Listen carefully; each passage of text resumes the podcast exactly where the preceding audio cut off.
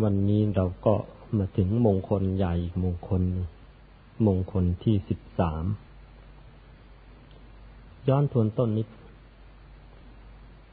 เออเมื่อก่อนนี้ ตอนเรียนหนังสือ ทั้งตอนอยู่เมืองไทย ตอนไปอยู่ต่างประเทศ ตอนนั้นยังไม่ได้อ่านพระไตรปิฎกแล้วก็คอร์ส หนึ่งที่ถูกส่งไปเรียน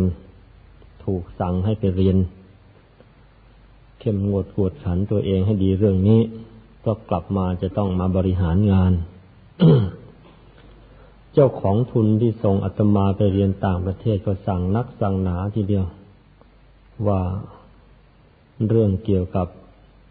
การบริหารคนก็ดี เกี่ยวกับมนุษยสัมพันธ์ต่าง ๆ ก็ดี เออ ให้สนใจให้มาก เพราะว่าเมืองไทยเรากำลังตื่นตัวทางพัฒนาทางด้านอุตสาหกรรมด้านเกษตรกรรมก็เยอะนั่นปัญหาที่ตามมาก็ตั้งแต่ปัญหาครอบครัว ปัญหาแรงงาน ซึ่งทั้งหมดนี้มันก็วิธีแก้ไขแล้วก็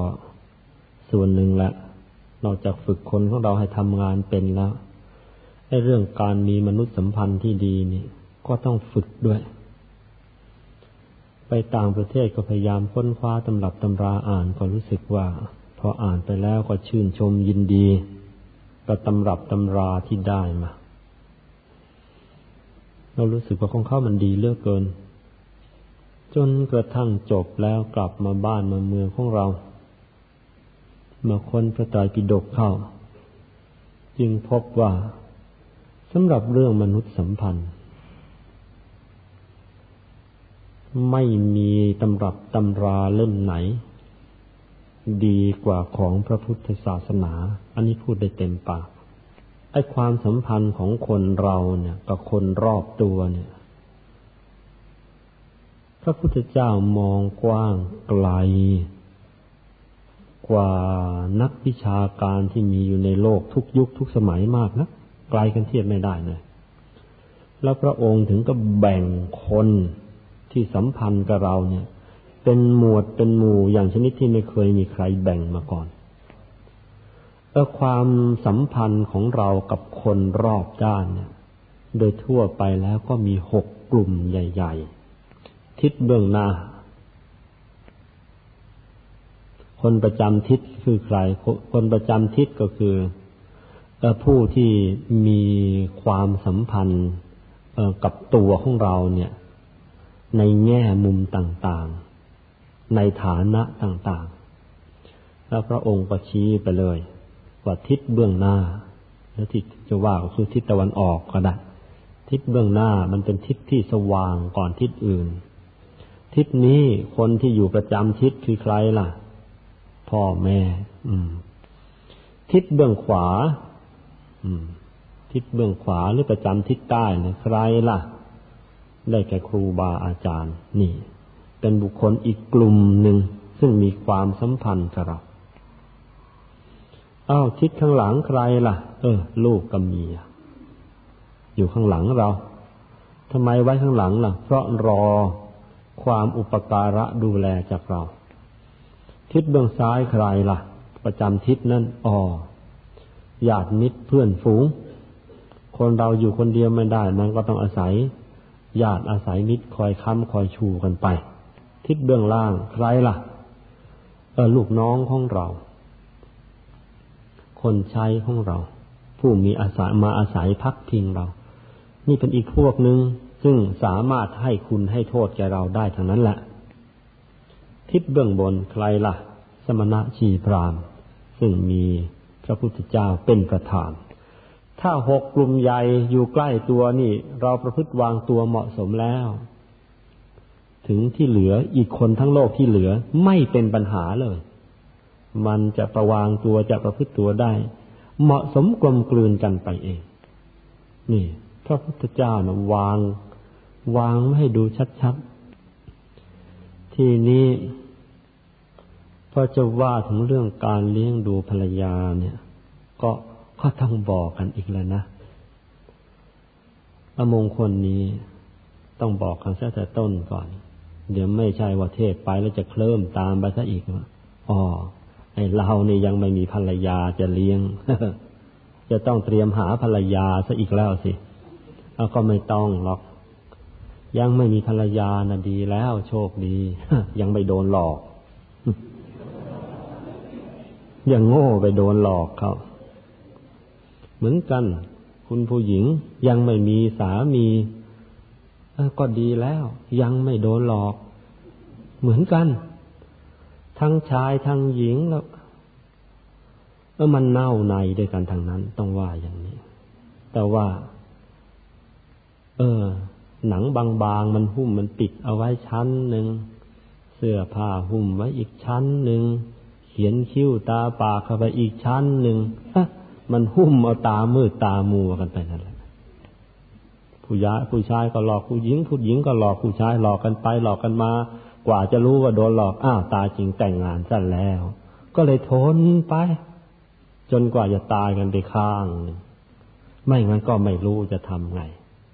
ไอ้เจ้าหนุ่มตอนไปจีบสาว โอ้ย เห็นสาวเขารักอะเรานี่แน่ฝีมือดีหลอกเขาได้แล้วเขาก็เหมือนกับคุณนั่นแหละ ปรากฏว่าเรียบร้อยแล้ว เรามาโดนหลอกด้วยกันทั้งคู่เลยนะอืมนี่คือคน วันนี้มาพูดถึงเลี้ยงเลี้ยงดูภรรยา หรือเลี้ยงดูสามีก็กลับกันนั่นแหละ นะ มันก็เป็นเรื่องของมาพูดถึงเรื่องของคนถูกหลอก ถูกหลอกทั้งคู่เลย หลอกกันมาแล้วนี่ก็เลี้ยงกันไปให้ดีนะไม่ใช่เลี้ยงหลอกๆต้องเลี้ยงจริงๆนะถ้าเลี้ยงไม่จริง เดี๋ยวเกิดเรื่อง เลี้ยงหลอกๆเกิดเรื่อง แต่ถ้าเลี้ยงจริง ๆ เออ พอถูถ่ายอยู่กันไปได้สร้างความดีกันไปได้เหมือนกันพอพูดถึงเลี้ยงดูภรรยาเข้า ก็ แบ่งบุคคลเป็นสองเพศคือเพศหญิงกับเพศชาย แล้วเราก็สงสัยกันแล้วไอ้ผู้หญิงนี่ มันมาอย่างไง ผู้ชายมันมาอย่างไงแล้วผู้หญิงจะเป็นผู้ชายได้ไหมไอ้ผู้ชายจะเป็นหญิงได้ไหมใครเป็นบุคคลคนแรกที่เกิดขึ้นมาในโลก ถ้าไม่มีไอ้คนแรกคู่แรกเกิดเราจะได้ไม่ต้องเกิดรู้แล้วรู้หลอดไป ก็เลยต้องมา ดูทั้งศาสนาอื่น แล้วก็ศาสนาพุทธของเราเอามาเปรียบเทียบกันด้วย ในศาสนาคริสต์ก็บอกว่าอาดัมแอนเออร์พระเจ้าเป็นผู้สร้างโลก แล้วก็สร้างชายคนแรกขึ้นมาคือในอาดัมสร้างผู้หญิงคนแรกมาอีวาหรืออีฟ แล้ว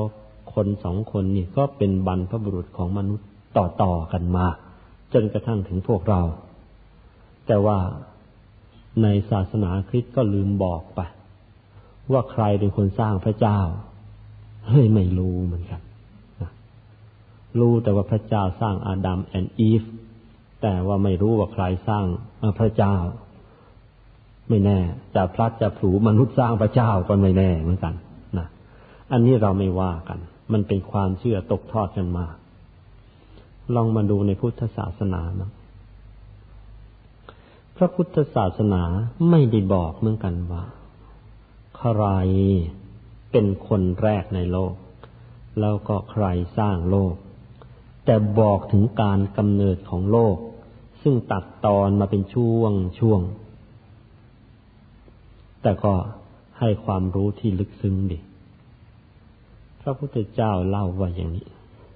นะเพราะตามธรรมดาเรานะเวลาเกิดเราก็เกิดที่หลังโลกทั้งนั้น แล้วจะไปเห็นมันยังไงว่าโลกมันเกิดมายังไง แต่ว่ามันมีวิชาอย่างหนึ่งในพุทธศาสนาเอินเรียกว่าวิชาระลึกชาติ พระสัมมาสัมพุทธเจ้าเมื่อพอฝึกพระองค์ฝึกมากเข้าจนตั้งแต่เป็นเจ้าชายสิทธัตถะมาทั้งเป็นพระสัมมาสัมพุทธเจ้า ในที่สุดสามารถระลึกชาติได้ ถอยกลับไปดูที่ว่าโลกมันเกิดมาอย่างไง พระองค์ก็พบ แต่ว่า พระองค์พบมากพบน้อยแค่ไหนเนี่ย เราไม่ทราบ ทราบแต่ว่าส่วนที่พระองค์ตัดตอนมาบอกเราแล้วก็เรารู้ละนะ พระองค์บอกว่าอย่างนี้ โลกของเราเนี่ย มันมีวงจรในลักษณะอย่างนี้ ว่าจากหมอกเพลิงเนี่ยนะจากหมอกเพลิง อย่างที่นักวิทยาศาสตร์เขาเจอนั่ะ ก็พุทธศาสนาก็เจอแบบเดียวกันนั่นแหละแต่เจอมาก่อนหน้าทั้งสองพันห้าร้อยกว่าปีแล้ว จากหมอกเพลิงค่อยๆเย็นลง พอเย็นลงแล้ว ก็มีมีมนุษย์ มีสัตว์ มีพืชมาเกิด พอเกิดแล้ว ไอ้ตอนแรกๆก็ดีอยู่หรอก เพราะมันยังน้อยอยู่ แล้วก็สภาพจิตใจมันยังดีอยู่ ก็อยู่กันด้วยความเป็นสุข แต่อยู่ไปอยู่ไปเพราะกิเลสมันเยอะเข้า ความโลภมากเข้า ความโกรธมากเข้า ความหลงมากเข้า ผลสุดท้ายไอ้ความบาปมันครอบคลุมใจมนุษย์มากนะก่อสงครามกันมั่ง เกะกะเกเรกันมั่ง ในที่สุดโลกเนี่ย มันย้อนกลับไปเป็นหมอกเพลิงอีกทีหนึ่งเหมือนกัน ที่โบราณเรียกกันว่าไฟบรรลัยกัน แล้วถามว่าแล้วไปเอาไปเอาเชื้อเพลิงจากไหนมา เชื้อเพลิงไม่ยาก น้ำมันใต้ดินก็เยอะ แก๊สธรรมชาติก็เยอะ แล้วก็พระองค์ยังบอกต่อ ความบาปที่มนุษย์ทำมากเข้ามากเข้าสมตัวรวมตัวกันมากเข้า ดวงอาทิตย์จะค่อยๆเกิดเพิ่มขึ้นทีละดวง พอครบเจ็ดดวงเมื่อไหร่ คือหลายดวงเมื่อไหร่ มันก็เผาเอาซะจน โลกค่อยๆกลับไปเป็นหมอกเพลิงอีกทีพอเป็นหมอกเพลิงเรียบร้อยแล้ว อาจจะเป็นหมอกเพลิงอยู่เป็นล้านล้านล้านล้านล้านล้านล้านปี แล้วก็ค่อยๆเย็นลง พอเย็นลงได้ดีเต็มที่ครับ มันก็มีคนมาเกิดอีกนั่นแหละ ก็เลยต้องถามว่าเออแล้วมันมาเกิดยังไง พระองค์บอกแต่ว่าอย่างนี้ เมื่อ เมื่อโลกเนี่ย เมื่อคนบาปเกิดมากเข้ามากเข้าจนกระทั่งความมันแทบจะลุกเป็นไฟไปเนี่ย อีกประมาณแสนปี โลกจะลุกเป็นไฟเนี่ย ก็จะมีพวกเทวดาพวกหนึ่งถามว่าเทวดามาจากไหน เทวดากับคนนี่แหละมันมีชีวิตอยู่ทำความดีมากเข้า มีเทวธรรมคือฮิริโอตตปะมากเข้าละโลกไปแล้วไปเป็นเทวดา พวกนี้ สามารถทราบเหตุการณ์ล่วงหน้าได้นานพอสมควร พอรู้ว่าโลกใกล้ๆจะแตกดับแล้วก็ มาปรากฏกายให้มนุษย์เห็นทีเดียวเห็นในกายเนื้ออย่างนี้แล้วก็เตือนให้มนุษย์ทำความดี ตั้งหน้าตั้งตาทำความดี ตั้งใจรักษาศีล ตั้งใจทำสมาธิกันเข้า ตั้งใจทำภาวนากันให้ดีเชียวพอตั้งใจทำอย่างนี้เข้าเนี่ย คุณธรรมต่าง ๆ มันเกิดขึ้นในใจ พวกนี้ละโลกไปแล้ว พอละโลกไปแล้วก็ไปเป็นเทวดาพวกที่เขาเรียกกันว่าพรหมพวกเขาเรียกนะไปเป็นเทวดามั้งถ้ามีเมตตากรุณามุทิตาอุเบกขาเต็มที่เป็นพรหมวิหารสี่เต็มที่เออไปเป็นพรหมก็มี ส่วนไอ้พวกเกกะเกเรว่าไม่ฟังอันนั้นตกลกตกนรกก็ตกไป พอถึงเวลา พวกไฟเอ่อพอโลกมันกลับไปเป็นหมอกเพลิงอีกทีหนึ่งไอ้พวกตกนรกก็ตกไป ก็ทรมานไปอยู่อย่างนั้น แต่ว่า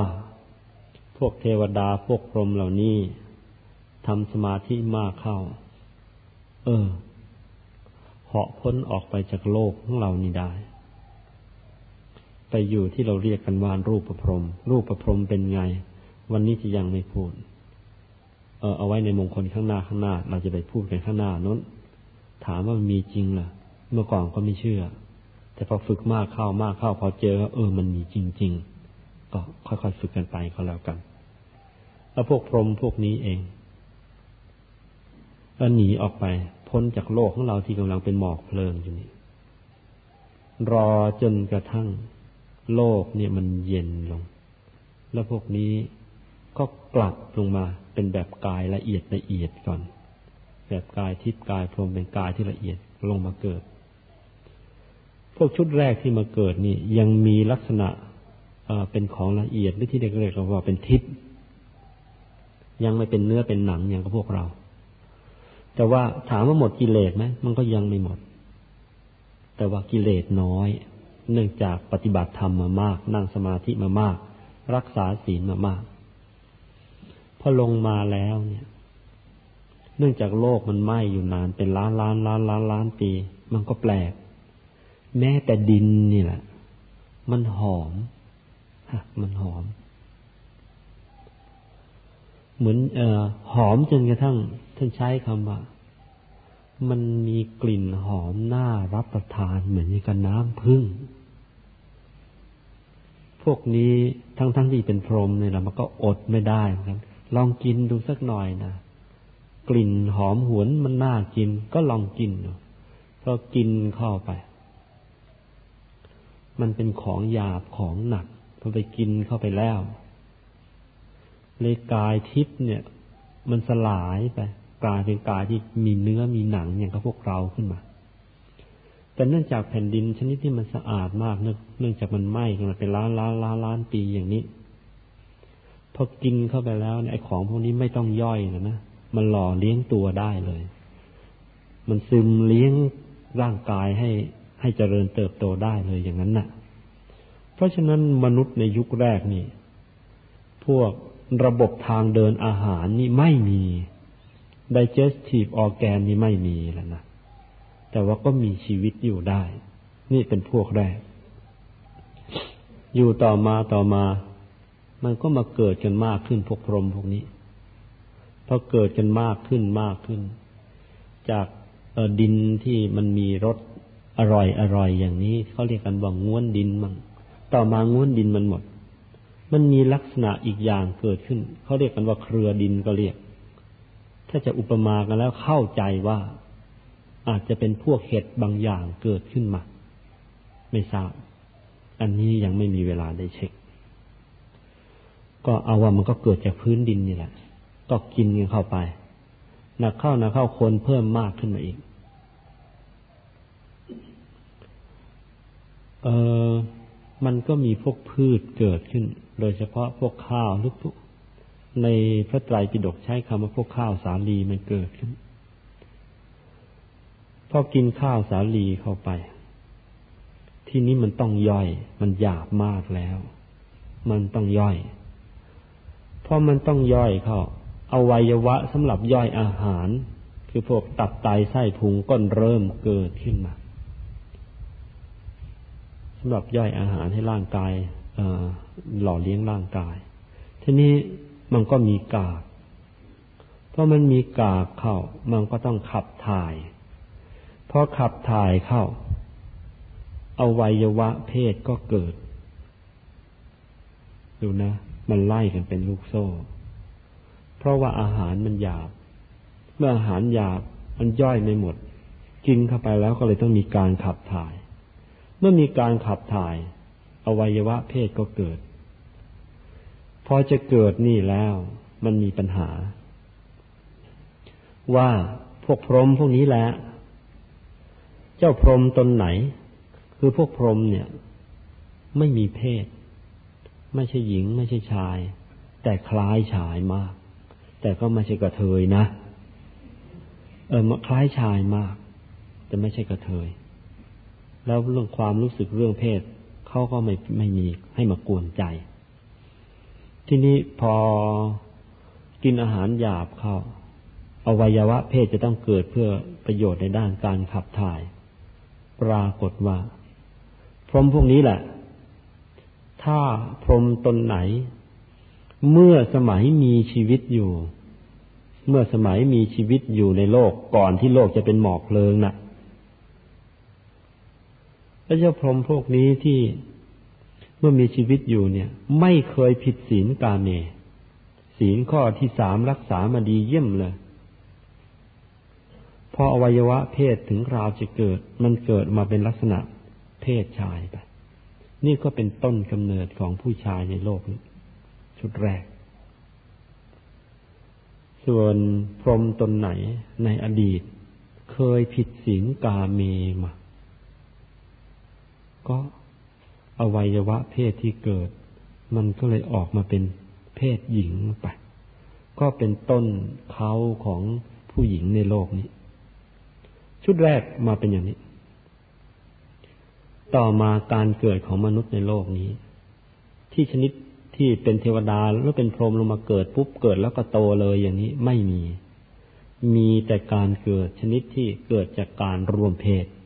คือพูดง่ายๆต้องมีสามีภรรยาละ จึงจะมีบุตรได้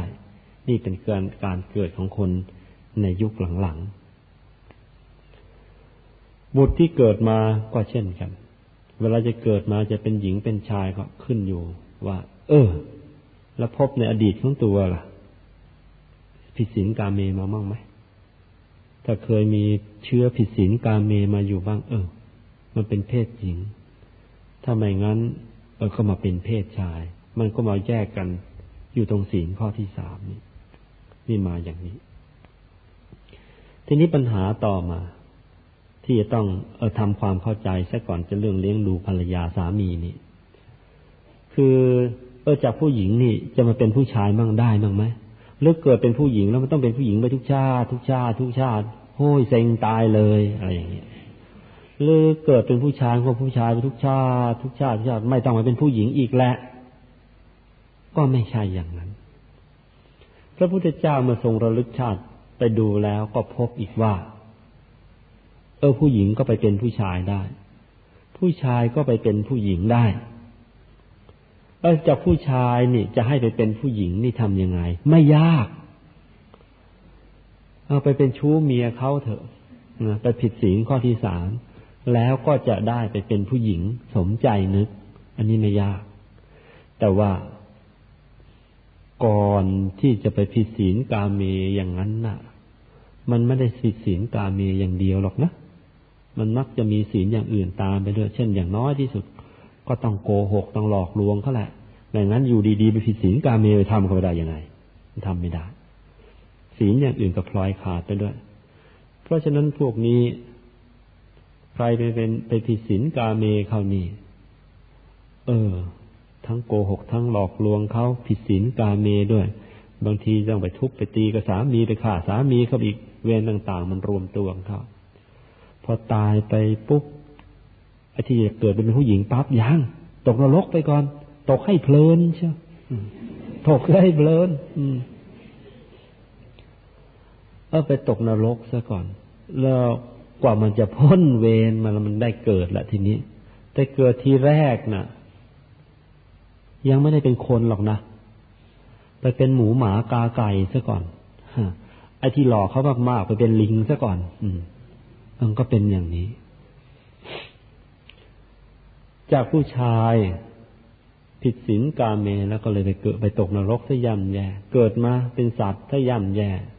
แล้วค่อยมาเป็นเอผู้หญิงกัน เป็นผู้หญิงนะ่ะ แต่ผู้หญิงช่วงแรกนี่ยังยังอย่าเพิ่งดีใจ คือตัวมันเป็นผู้หญิงหรอก แต่ใจมันยังเจ้าชู้เหมือนผู้ชายอยู่ มันยังไม่ลืมฤทธิ์เจ้าชู้ของมัน ตัวมันเป็นผู้หญิงใจมันเป็นผู้ชาย เพราะฉะนั้นผู้หญิงช่วงแรกนี่ อยู่บ้านไม่ได้ ต้องอยู่ซ่องอยู่บาร์อยู่ครับ เป็นผู้หญิงโสเพณีไป ไปให้แมงดามันเลี้ยงด้วยแข้งซะหลาย ๆ ชาติโดนเหยียบ โดนเตะ โดนทุบ โดนตีซะย่ำแย่สมแก่กรรม ไม่น้อยสำหรับคนที่เคยสร้างทำบุญมามากหน่อย ก็มาเป็นอยู่อย่างนี้ไม่นานหรอกสักห้าร้อยชาติ แต่ว่าถ้าบุญของตัวน้อย เป็นกันเป็นล้านล้านล้านชาติทีเดียวก็เป็นอยู่อย่างนั้นแหละบอกว่าอยู่ซ่องอยู่บาอยู่ขับเสละคุ้นเชียวนี่เป็นอย่างนั้น พ้นจากเวรนนั้นจึงค่อยมาเป็นผู้หญิงดี ๆ เป็นแม่เรา เป็นพี่สาวเรา เป็นน้องสาวเรา มาเป็นคุณผู้หญิงที่นั่งบนศาลานี่นะมาเป็นกันอยู่อย่างนี้ มาอยู่อย่างนี้ก็ไม่นานห้าร้อยชาติหกร้อยชาติก็ตามกำลังบุญของตัวเอง บางคนก็พันชาติหมื่นชาติแสนชาติ สร้างความดีไปเรื่อยๆจนทั้งฤทธิ์เจ้าชู้มันคลายไปแล้วไม่ได้นอกใจสามีอีก ก็กลับมาเกิดเป็นผู้ชายใหม่ ทีนี้ตอนกลับมาเกิดเป็นผู้ชายก็มีเงื่อน ว่าตอนเป็นผู้หญิงเนี่ย รักษาศีลแปดมาน้อย พอมาเป็นผู้ชายเขาเชื้อเจ้าชู้มันจะกำเริบอีกแล้ว แล้วมันก็ไปตกนรกอีก แล้วมันก็มาเป็นผู้หญิงไม่ดีอีก แล้วมันก็ค่อยมาเป็นผู้หญิงดีก็วนกันอยู่อย่างเงี้ยไม่จบ เพราะวนอย่างนี้จึงใช้คำว่าวัตตะสงสารคือมันหมุนวนไปวนนี่จบ เมื่อเป็นอย่างนี้ ทางศาสนาจึงชี้มาว่า ไม่ว่าผู้หญิงคนไหนในโลกนี้ ที่ไม่เคยเป็นผู้ชายนะไม่มีหรอกก็ผู้ชายเก่าเท่านั้นแหละนั่งอยู่นี่ แล้วไม่มีผู้ชายคนไหนในโลกนี้ ซึ่งไม่เคยเป็นผู้หญิง มันก็เป็นผู้หญิงกันมาแล้วทั้งนั้นแหละ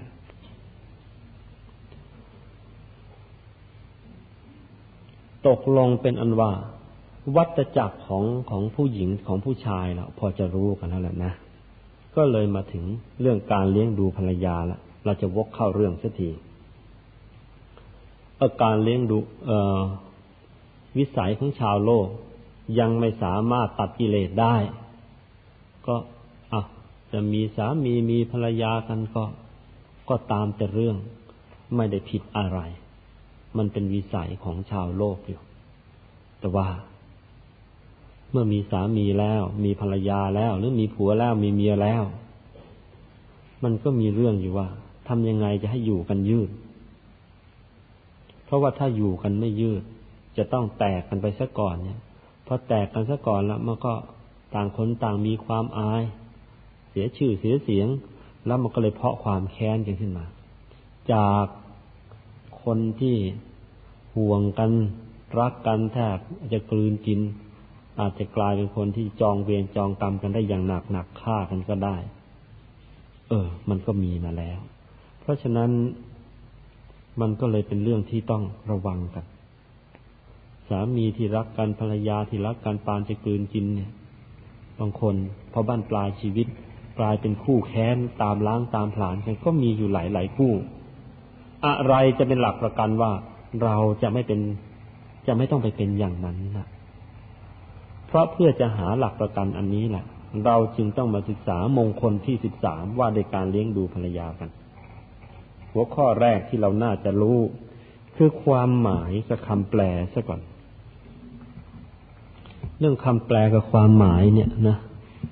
อันนี้มีความจำเป็นสำหรับในการที่เราจะไปค้นฟ้าต่อไปข้างหน้าไอภาษาแบบเราชาวบ้านนะสามีผัว ภาษาไทยภรรยา เมีย ถ้าพูดแค่นี้แล้วเราจะไม่ได้ความหมายอะไรที่ลึกซึ้งในในทางในทางธรรมะมากเท่าที่ควร ลองมาดูรูปภาษาบาลีกันดีกว่าคำว่าสามีในภาษาบาลีเนี่ย แปลว่า แปลได้สองอย่าง แปลว่าผู้เป็นนายก็ได้ แล้วก็แปลว่าผู้เลี้ยงดูก็ได้ ส่วนคำว่าภรรยา แปลว่า คนที่ควรเลี้ยง นี่ภาษาบาลีนะ คนที่ควรเลี้ยง เพราะฉะนั้นไอ้คำสองคำเนี่ย มันจึงเป็นความเป็นคำที่ไอ้คำว่าสามีภรรยา มันเป็นคำที่มีความมีความหมายในแง่ดีด้วยกันทั้งคู่เลย คือผู้ชายเอ่อที่เป็นที่ได้ชื่อว่าเป็นสามีก็เพราะว่าำตัวเนี่ยดีทำหน้าที่เป็นผู้เลี้ยงดูเออภรรยา ส่วนภรรยานั้นคือใคร ก็คือคนที่วางผู้หญิงที่วางตัวดี จนกระทั่งหน้าเลี้ยงนะหน้าเลี้ยงหน้าไว้วางใจ ก็มาเป็นคู่ชีวิตกันนะตกลงของผู้หญิงคนไหน ที่วางตัวไม่น่าเลี้ยง คนนั้น มันก็ไม่ได้ชื่อว่าภรรยา เขาจึงเรียกว่าเมียเก็บเมียทิ้งเมียคว้างก็ว่ากันไป แต่ว่าเมียที่เป็นเมียแล้วก็ภาษาบาลีเขาเรียกว่าภรรยา ผู้ชายก็เหมือนกัน ไม่ใช่ไอ้เจ้าแมงดาไม่ใช่ไอ้เจ้าเกะเกะกะกะ แต่ว่าเป็นคนที่เลี้ยงดูภรรยา เขาเรียกว่าสามีนะที่นี้ เออลองมาดูประเภท ประเภทของสามีภรรยาที่มีอยู่ในโลกนี้ก่อน แบ่งตามนิสัยใจคอของเขา แล้วทำไมต้องมาแยกอย่างนี้ล่ะ แยกสิดี เพื่อให้เป็นกระจกเงาสะท้อนกลับมาดูว่าสำหรับในกรณีของเราเนี่ย ซึ่งมีคู่แล้วเนี่ยสำหรับคนที่มีคู่แล้ว จะได้ดูที่ว่าเอ๊ะเราเนี่ยอยู่ในตำแหน่งไหนแน่ เป็นสามี เป็นภรรยาชนิดไหนแน่ เรามีจุดยืนอยู่ตรงไหนเลอจุดยืนของเรามันง่อนแง่นหรือมั่นคงแล้ว จะได้แก้ไขกันไปในเวลาเดียวกันสำหรับผู้ที่ไม่ที่ผู้ที่ไม่มีคู่ แล้วก็ยังตัดใจจะมาบวชอย่างอาตมาไม่ได้ ก็จะได้รู้ตัวเองว่าตัวเนี่ย ขณะนี้ความประพฤติเป็นยังไง แล้วถ้าความประพฤติชนิดนี้ของเราถ้ายังไม่แก้ไขเสียนะ จะกลายไปเป็นสามีภรรยาชนิดไหนกัน มีโอกาสที่จะตกนรกมากแค่ไหน จะไปสวรรค์แค่ไหนก็เออจะได้รู้ตัวแล้วปรับปรุงเสียตั้งแต่ต้นมือทั้งศาสนาเนี่ยได้แบ่งสามีแบ่งภรรยาออกไปเจ็ดประเภทด้วยกัน แบ่งออกไปเจ็ดประเภทด้วยกัน ภรรยาเจ็ดประเภท คำว่าภรรยาเจ็ดประเภทเนี่ยในเวลาเดียวกันในการกลับกันก็สามีก็เจ็ดประเภทเหมือนกัน ก็ให้ละไว้ในฐานที่เข้าใจได้ภรรยาประเภทแรก ท่านใช้คำว่าภรรยาที่เสมอด้วยเพชฌฆาตนะพูดง่ายๆ ได้เมียเพชฌฆาตมาแล้ว ภรรยาเสมอด้วยเพชฌฆาต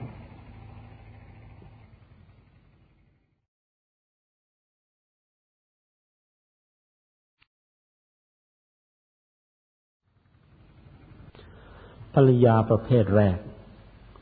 ท่านใช้คำว่าภรรยาที่เสมอด้วยเพชฌฆาตนะพูดง่าย ๆ ได้เมียเพชฌฆาตมาแล้ว ภรรยาเสมอด้วยเพชฌฆาต ซึ่งก็ต้องวงเล็บไว้ด้วย ว่ามันก็มีมีสามีเสมอด้วยเพชฌฆาตเหมือนกัน มีอยู่แล้วพวกนี้เป็นคนยังไงเหรอ พวกนี้มีนิสัยนะภรรยาสามีประเภทเนี้ยมีนิสัยชอบล้างชอบผลาญชีวิต พูดง่ายๆ ชอบเตะชอบต่อยชอบกระทืบ ชอบทุบ ชอบตีสารพัดไม่ไว้หน้ากันฆ่าได้ก็ฆ่ากัน มีอยู่ ซึ่งทั้งนี้อาจจะเป็นเพราะว่าเมื่อก่อนจะแต่งงานอาจจะไม่เต็มใจ ไม่เต็มใจแต่งกันถูกจับแต่งมาหรือว่าอะไรก็ตามแหละ อทีแรกก็เต็มใจกันแล้วเพราะว่าไม่ทันได้ดู นิสัยใจคอกันให้ดี แต่ว่ามาถึงมาอยู่ด้วยกันแล้วอันนิสัยร้ายๆมันผุดขึ้นมาตบกันตีกันเออย่ำแย่กันไป ก็มาถึงภรรยาหรือสามีประเภทสองภรรยาเสมอด้วยโจรภรรยาเสมอด้วยโจร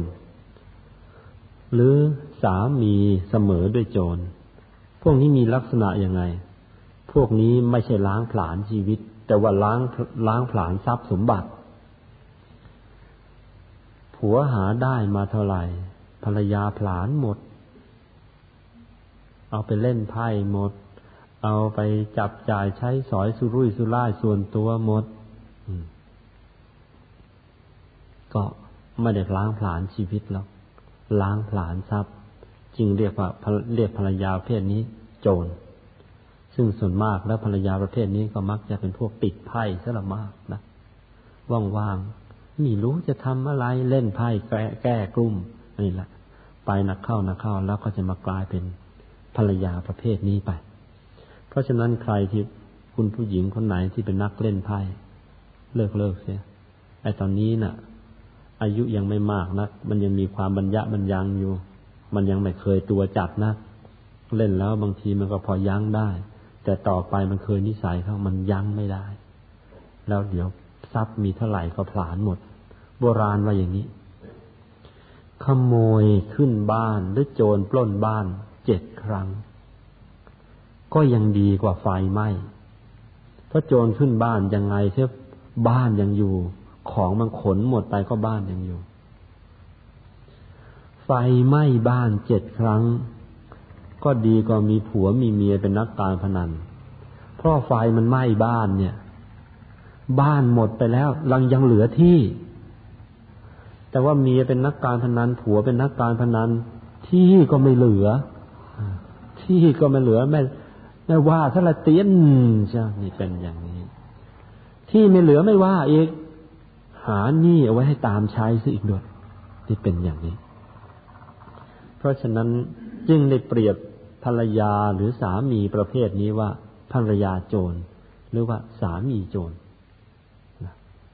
ผลานหมดมีเท่าไหร่ผลานนี่ใช่ไหมภรรยาประเภทที่สามผลานอีกเหมือนกันเขาเรียกว่าภรรยา เสมอด้วยนาย เสมอด้วยนายทาส ขออภัยภรรยาเสมอด้วยเสมอด้วยเจ้านายไม่ใช่นายท่าเสมอด้วยเจ้านาย เป็นยังไง พวกนี้ผลานอีกแหละ พวกแรกรักจะผลานชีวิตมีชู้คบชู้สู่สาวกันก็ คิดจะผลานชีวิตสามีตัว พวกที่สองผลานอีกแหล้วผลานสมบัติ พวกที่สามก็ผลานผลานศักดิ์ศรี มันเป็นยังไง คือมีเมีย เออเออเออภรรยาประเภทผลานศักดิ์ศรีประเภททำตัวเป็นเจ้านายเป็นไงนะอืมคมขู่สามีอยู่เป็นประจำเชียอันนี้เคยเห็น ขออภัยเถอะ มีครูของอาตมาอยู่คน สอนต่อสู้ป้องกันตัวให้อัตมาด้วย รู้สึกจะเป็นสายดำสายดำคนแรกของเมืองไทยหรือเปล่าไม่ไม่ใช่ สายสายดำทางอากิโดของออของเมืองไทย เป็นคนแรกหรือคนที่สองจำไม่ได้ ผู้ชายด้วยกันนั่นเออให้สิทธิ์หนึ่งด้วย สู้ท่านไม่ได้หรอกแต่ว่าเจ้ากรรมจริง ๆ เลย ท่านแพ้ภรรยาท่านงานวันเกิดพวกเรากัน เชิญอาจารย์มาเลี้ยง พอสามทุ่มภรรยาท่านมากับภรรยา ภรรยาท่านจะกลับบ้าน อาจารย์คนเดียวสิเพิ่งคุยกับลูกศิษย์เขาได้ไม่กี่คำภรรยาท่านลุกขึ้นมากลางวงจะกลับหรือไม่กลับ ว่าแล้วก็ดึงหูมัฟบิดอาจารย์เราก็ดีแล้วเกินจะไฟก็ไฟเออ ให้มันได้อย่างนี้สินา ก็ประเภทนี้ก็ยังมี อย่างนี้เรียกว่าผลานศักดิ์ศรีกัน อย่างนี้เรียกว่าผลานศักดิ์ศรีกัน เออมันมีอยู่ในโลกนี้ไปเจอมาแล้ว ที่แรกก็ได้ยินแต่เขาว่าก็ไม่อยากจะเชื่อ แต่ว่ามันมีจริง ๆภรรยาบางคนตีผัว ก็ได้ยินเสียงผัวโวยโวยนะเอ้าเอาให้มันตาย เอาให้มันตายไป ก็นึก เออให้มันตายไปอย่าไว้มันทำไมกัน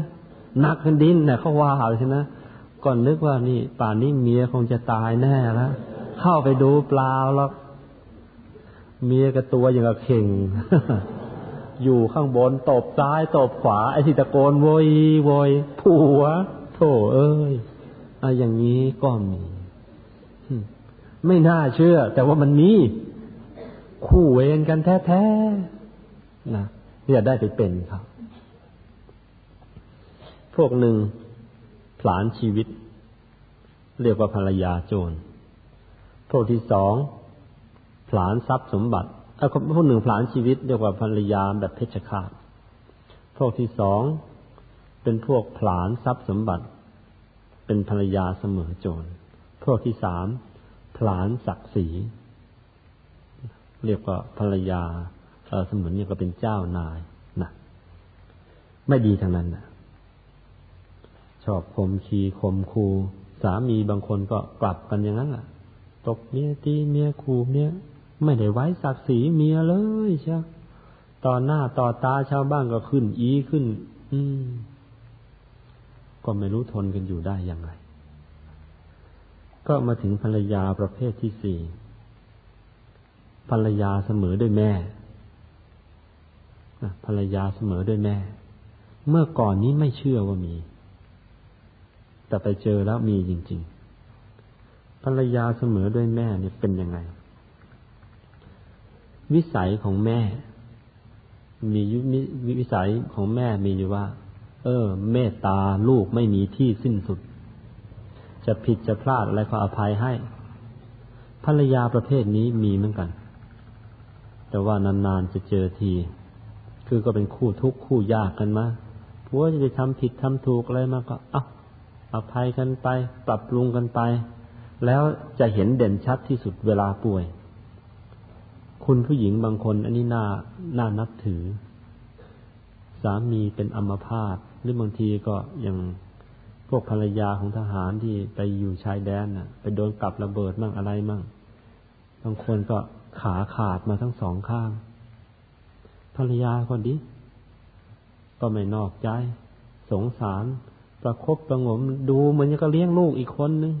ไม่ได้ไปคิดนอกอกนอกใจเลย เอออย่างนี้ก็มีมีเหมือนกัน ซึ่งนานๆเจอที แต่ก็มี สามีประเภทนี้ก็มีอะ ภรรยาจะป่วยจะไข้ยังไง ทุกพลภาพมันก็เลี้ยงกันไป แล้วก็ไม่ได้คิดนอกใจภรรยาเลยสามีประเภทนี้ก็ทำหน้าที่เหมือนกับเป็นพ่อไปในตัวเสร็จ มีแต่นานๆเจอที บางคนก็ในทำนองคล้ายๆกัน คือสามีตายแต่แต่ตัวเองเพิ่งอายุยี่สิบกว่าสามสิบกว่าเท่านั้น ก็ทนเลี้ยงลูกไป แล้วก็ถึงเวลาก็ทำบุญทำทานไปให้สามีที่ล่วงลับไปแล้ว ไม่ยอมแต่งงานอีกตลอดชีวิต อย่างนี้ก็มีนะประเภทนี้เป็นคนที่น่านับถือน่าบูชานานๆเจอทีเป็นคนที่มีศีลธรรมพระพุทธเจ้าเองก็สรรเสริญว่าภรรยาประเภทนี้เอาใช้ได้ทีเดียวภรรยาประเภทที่ห้า ภรรยาเสมอด้วยน้องสาวนะอันที่สี่นะดีเหลือเกิน เหมือนแม่เลย ประเภทนี้รองลงมาหน่อย ก็ดีเหมือนกันแหละแต่ค่อนข้างจะซุกซุกซนซนเจ้าแง่แสนงอนหน่อย แต่ก็ซื้อ ขอให้ได้งอนตุปัดตุปองสักหน่อยแล้ว รู้สึกมันมีรสมีชาติอะพวกนี้ก็อีกพวกหนึ่ง รได้ภรรยาชนิดนี้ก็อะไรล่ะ แต่งงานวันนั้นได้ภรรยาวันนั้นก็ได้น้องสาวมาคนหนึ่งส่วนประเภทแรกนั่นแต่งงานวันนั้นก็ได้แม่มาคนเข้าท่านี้เหมือนกันเอาใครจะเลือกเอาไงเอาไม่ว่ากัน ประเภทที่ประเภทน้องนี่ก็ มันก็บนก็ปอดก็แปดมันก็ขี่งอนขี่เงาอะไรของมันไปแต่ว่า ก็ซื่อตรงดีมีศีลมีธรรมดีอาจจะทำผิดทำพลาดแล้วก็ก็ก็ซื่อนะมีศีลนะไม่นอกใจกันนะก็ประคับประคองกันไปเอาประเภทที่หกภรรยาเสมอด้วยเพื่อน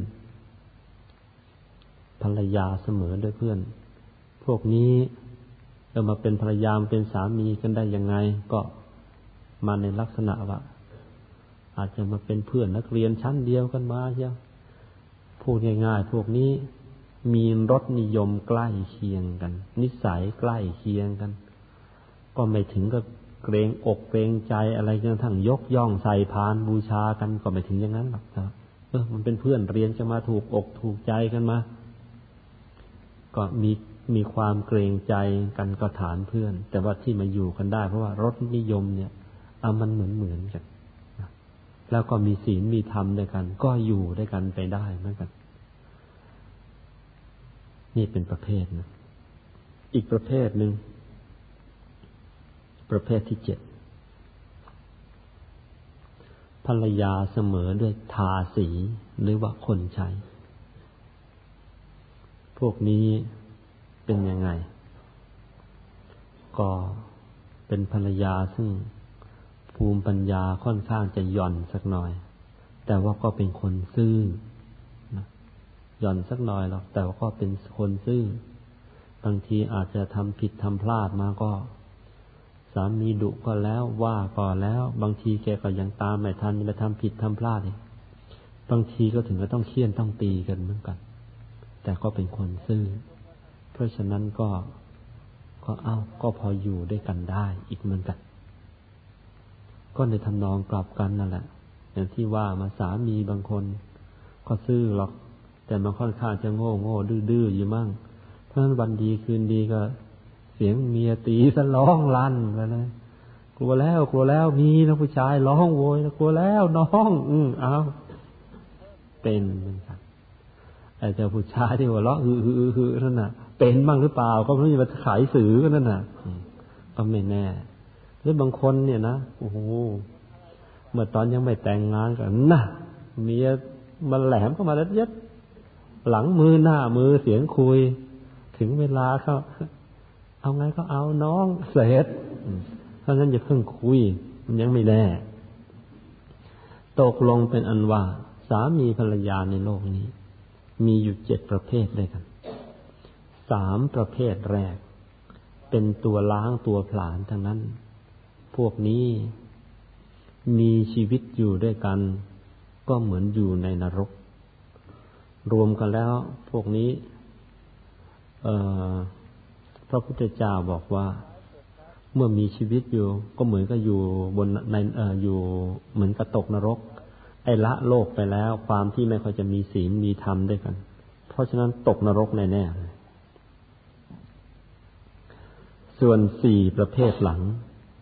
เป็นภรรยาหรือเป็นสามีชนิดที่มีความรักใคร่กันแน่นแฟ้นก็แล้วก็มีศีลด้วย ก็อยู่กันยืด แต่ความมั่นคงนะ่ะ มันก็ไล่กันมาเป็นตามลำดับท่านมารดาเหมือนแม่ อันนั้นมั่นคงที่สุดเลยย่อนมาอีกหน่อย เหมือนน้องย่อนมาอีกหน่อย แค่เพื่อน เพราะไอ้แค่เพื่อนเนี่ยความถือตัวยังมี กันอยู่ไม่น้อยหรอกนั้นกระทบกระทั่งอะไรกันนิดเดี๋ยวแตกกันได้ง่าย ๆ อีกพวกหนึ่งพวกสุดท้าย พวกเสมอด้วยคนใช้นั่นอีกเช่นกัน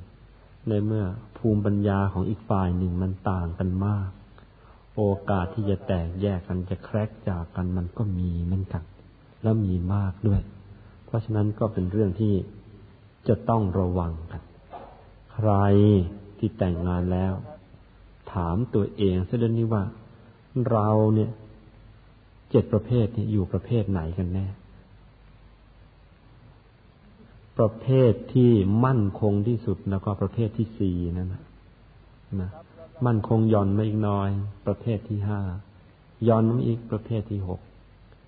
แย่หน่อย แต่ว่ายังพอไปได้คือประเภทที่เจ็ดส่วนอีกสามประเภทแรกนั้น ตกนรกทั้งเป็นอยู่แล้ว กรรมใครกรรมมันแล้วนะ ช่วยไม่ได้หรอกเลือกเองนี่ ตกลงเป็นอันว่า เรารู้แล้ว สถานะการของเราเป็นยังไง ที่นี้ เรื่องของการอยู่กันแบบสามีภรรยาเนี่ยนะ มันลำบากเริ่มมี เอ่อ มีข้อพิพาทกันอยู่เรื่อยๆจนทั้งแบ่งกันเป็นเจ็ดประเภทอย่างนี้ทุกยุคทุกสมัยที่ผ่านมา เขาพยายามที่จะหาวิธีเนี่ยทำยังไง จะให้สามีภรรยาจะให้ผัวให้เมียเนี่ย อยู่กันเอออย่างเป็นสุข ไม่แตกไม่แยกกัน จะทำยังไง ก็มีผู้คิดกันเยอะแยะ ตั้งแต่เอาพวกพรามเขาก็มีทำไงล่ะ ถึงเวลาแต่งงานเนี่ยเขาก็เอามงคลแฝดมาสวมหัวมงคลแฝดเขารู้จักนะก็ทำเป็นวงวงสองวง มาสวมหัวเจ้าบ่าวอัน สวมหัวเจ้าสาวอันแล้วก็ผูกโยงติดกันกะอีเชือกแค่นั้น มันทำอะไรไม่ได้หรอก ก็แต่งงานก็เห็นมงคลแฝดอย่างนี้ทั้งนั้นแหละ แล้วก็ยากันแล้วหลายคันรถแล้วมันก็ไอ้มงคลแฝดทำอะไรไม่ได้อ้าวไอ้บางพวกก็พยายามจะหาวิธีการที่ดี เช่น เอางั้นไปหาเท่าแก่ที่มีหน้ามีตาหรือประธานในพิธีสมเจ้าภาพ ไปเอาผู้มีหน้ามีตามา บางทีก็ไปเอาผู้บังคับบัญชาของตัวมา เป็นประธานในพิธีบางทีก็ถึงเชิญ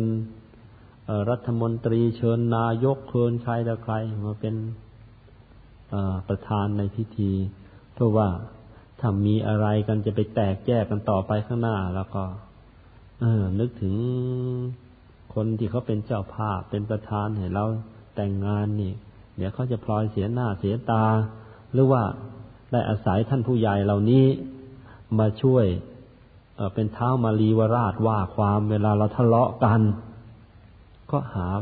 วิธีมาพยายามมาที่สารพัดนะแต่ว่าถึงอย่างนั้น มันก็ยังมีการหย่าการร้าง มีการทุบการตีมีการฆ่ากันอยู่อีกนั่นแหละ แล้วทำยังไง เรื่องนี้เมื่อมาถึงพระสัมมาสัมพุทธเจ้าเขาพระองค์ก็ให้หลักเกณฑ์ว่า เอ้ย คนเราจะดูอยู่ด้วยกัน มีหลักง่ายๆ ต้องเลี้ยงกันให้ดีเลี้ยงกันให้ดีนะเลี้ยงยังไง ไอ้เลี้ยงกายนะใครๆก็รู้ เลี้ยงกายกับข้าวปลาอาหารก็ปันกันกิน ใครๆก็รู้ แต่ไอ้ที่ใครๆทั้งหลายไม่รู้คือเลี้ยงใจ เลี้ยงใจนะ่ะ ให้ทำยังไง พระองค์ก็แบ่งงบให้ทีเดียว ให้ทำคนละห้างบอะลองมาดูกัน วิธีเลี้ยงดูภรรยา เลี้ยงดูสามี เออห้างบเนี่ยเขาทำยังไงกันเลยถ้าให้ดีลองเขียนเป็นคอลัมน์สองคอลัมน์ให้มันตรงกัน คอลัมน์ทางซ้ายก็ผัวสงเคราะห์เมียหรือผัวผัวดูเมีย อืม หรือแล้วก็คอลัมน์ทางขวาก็เมียดูผัวหรือว่าภรรยาสงเคราะห์สามี ก็แบ่งเป็นห้าข้อตรงๆกัน คือข้อแรกเนี่ย ทางฝ่ายสามีก็อันที่หนึ่งยกย่องนะให้ความยกย่องว่านี่เป็นภรรยาฉันเป็นเมียฉันไม่ใช่ไปเก็บไว้หลบหลบซ่อนซ่อนเมียเก็บเมียหมกอะไรก็ไม่รู้ ไม่เอา ในเวลาเดียวกัน เมื่อได้รับการยกย่องอย่างนี้แล้วเนี่ย ทั้งฝ่ายภรรยาก็สงเคราะห์สามีว่าจัดงานบ้านให้ดีดูนะเขาจับคู่กันไว้พอเขายกย่องว่าเป็นเมียแล้ว เอา้าก็จัดงานบ้านให้มันดีสิงานบ้านทำอิเลเกกาเดี๋ยวเขาก็ปลดจากตำแหน่งท่านก็ยุ่งเท่านั้นแหละเอา้ามาดูงบที่สอง ฝ่ายชายก็ไม่ดูหมิ่นเมียด้วยนะไม่ดูหมิ่นกันละยกย่องขึ้นมาแล้วให้เป็นใหญ่ขึ้นมาแล้วอะแล้วก็เอาไม่อืม ไม่ดูหมิ่นด้วยนะทั้งฝ่ายภรรยาก็สงเคราะห์กลับทีเดียว ว่า แล้วก็ดูญาติของสามีให้เรียบร้อยด้วยแล้วเขายกย่องจนเขาไม่ดูหมิ่นแล้วก็ยกย่อง สงเคราะห์ญาติทั้งฝ่ายสาเออฝ่ายสามีให้ดี อันที่สามไม่นอกใจ สามีก็ไม่นอกใจภรรยาก็ไม่นอกใจประพฤติธรรมข้อเดียวกันเลย รายละเอียดเดี๋ยวค่อยว่ากัน อันที่สี่ฝ่ายสามีก็ยกนะ ยกภรรยาให้เป็นใหญ่ยกภรรยาให้เป็นใหญ่ในบ้าน ฝ่ายภรรยาก็ อได้รับการยกให้เป็นใหญ่แล้วก็รักษาทรัพย์นะรักษาทรัพย์ให้ดีไม่ใช่เป็นนางกระเชอก้นรั่วกันแหละอันที่ห้าฝ่ายสามีก็คือเรื่องของผู้หญิงก็มีอยู่เรื่องยังไงยังไงล่ะไอ้เรื่อง ไอ้เรื่องอยากสวยอยากงามมันหนีไม่ค่อยพ้น โกรธเท่าโกรธมานะ ขัดใจเท่าขัดใจได้เสื้อผ้าแฟชั่นสวยๆยิ้มเครื่องแต่งตัวเนี่ยเพชรเม็ดโตๆยิ้ม ก็อ้าวยังไงยังไงก็ฝ่ายสามีก็ เอาน้ำใจกันหน่อยนะ จัดพวกเครื่องแต่งตัวเครื่องประดับประดา เอามาให้เรียบร้อย แล้วก็ฝ่ายภรรยาก็ขยันทำงานเลย ไม่ได้ขี้เกียจหลังยาวตัวเป็นขน ถ้ามันห้างบถ้อยทีถ้อยอาศัยกันอย่างนี้แล้วก็มันก็ไปกันรอด ทีนี้เราลองมาแยกดูรายละเอียดกันดีกว่า ในหัวข้อว่าการสงเคราะห์ภรรยานะแยกดูรายละเอียดกัน คือหัวข้อแรกที่ว่ายกย่องว่าเป็นภรรยานะทำยังไงเลอก็ เมื่อรับว่าเขาเป็นภรรยาแล้วนะก็ไม่ต้องปิดปิดบังบังนะอยู่กันก็เปิดเผยเชี่ยว จะไปจดทะเบิงจดทะเบียนก็จดซะให้มันเรียบร้อยไม่เป็นเมียหมกเมียเก็บกันแหละเออ ถ้าทำอย่างนี้ มันก็ใช้ได้ แล้วเมื่อถึงคราวถ้ามีความผิดความพลาดอะไรก็ จะตำหนิกันจะเตือนกันก็ ก็ทำให้ดี ไม่ใช่ ไปด่าเมียต่อหน้าลูกมั่งต่อหน้าคนใช้มั่งต่อหน้าทารกำนันมั่งอันนั้นเรียกว่าไม่ยกย่องกันแล้วใช้ไม่ได้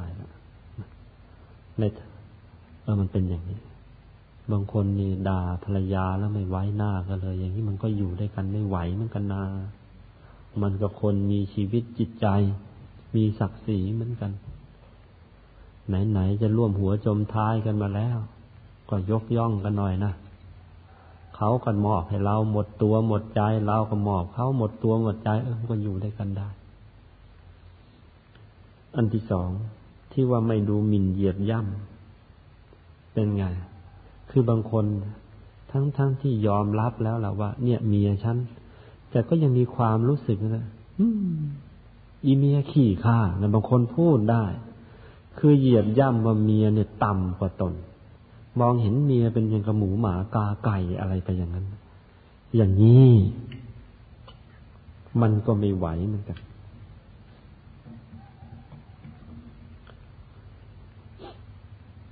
พอมันดูหมิ่นกันซะแล้วคนเรามันมีศักดิ์ศรีด้วยกันทุกคน ดูหมิ่นกันนักเข้านักเข้า ไอ้ทีแรกอาจจะยอมยอม พอบทแม่ไม่ยอมขึ้นมานี่ เดี๋ยวจะฆ่ากันนะฆ่ากันมาเยอะแล้วเด้อทีแรกก็เห็นเมีย กลัวหงอหงอก็เตะเอาตีเอา แม่เจ็บหน้าข้าไปไหนไม่พ้นคว้าปังตอฟันสวนตูมทีเดียวตายเออก็มีอยู่ เพราะฉะนั้นใครจะถือว่าแน่ฉันแข้งเหล็กระวังอีตอน่ะเหล็กกว่าบางตอเหล็กกว่าแข้งอีก ตายกันมาก็เยอะแล้ว ก็ดูกันให้ดี อันที่สามไม่นอกใจไอ้สำหรับเรื่องไม่นอกใจนี่คำมันไม่นอกใจเป็นไง คือไม่ไปคบกับหญิงอื่นในฐานะเป็นภรรยาเช่นกัน ถ้าไปทำอย่างนั้นเข้า มันเหมือนมีกระเหยียบศักดิ์ศรีกันทีเดียวละโบราณบอกเอาไว้แล้ว ผู้หญิงเสียทองท่วมหัวก็ไม่ยอมเสียผัวให้ใครเขาท่องไว้เป็นสูตรมาตั้งแต่หัวเท่ากำปั้นแล้วแหละ เพราะฉะนั้นระวังเถอะเถอะเจ้าชู้ไป ไม่นอกใจภรรยา ไอ้อันนี้พอพอสอนเรื่องนี้พอพูดเรื่องนี้เขาผู้ชายหลายๆคนบอกว่าหลวงพ่อ พูดนี้ก็เท่ากับไม่ให้ผมเป็นแมนสิเฮ้ยอย่าเลยไอ้หนูเอ้ยเพราะตัวเอง ทำเป็นแมนดี อยากจะมีเมียเยอะๆบทวันดีคืนดีเขาอยากจะมีผัวเยอะๆมั่งแล้วจะทำยังไงกันเนี่ย มันไม่จบนะ อย่าเลย ถอยเสียเถอะ อันที่สี่ยกให้เป็นใหญ่ในครอบครัว นี่ก็เช่นกัน คนเราเนี่ย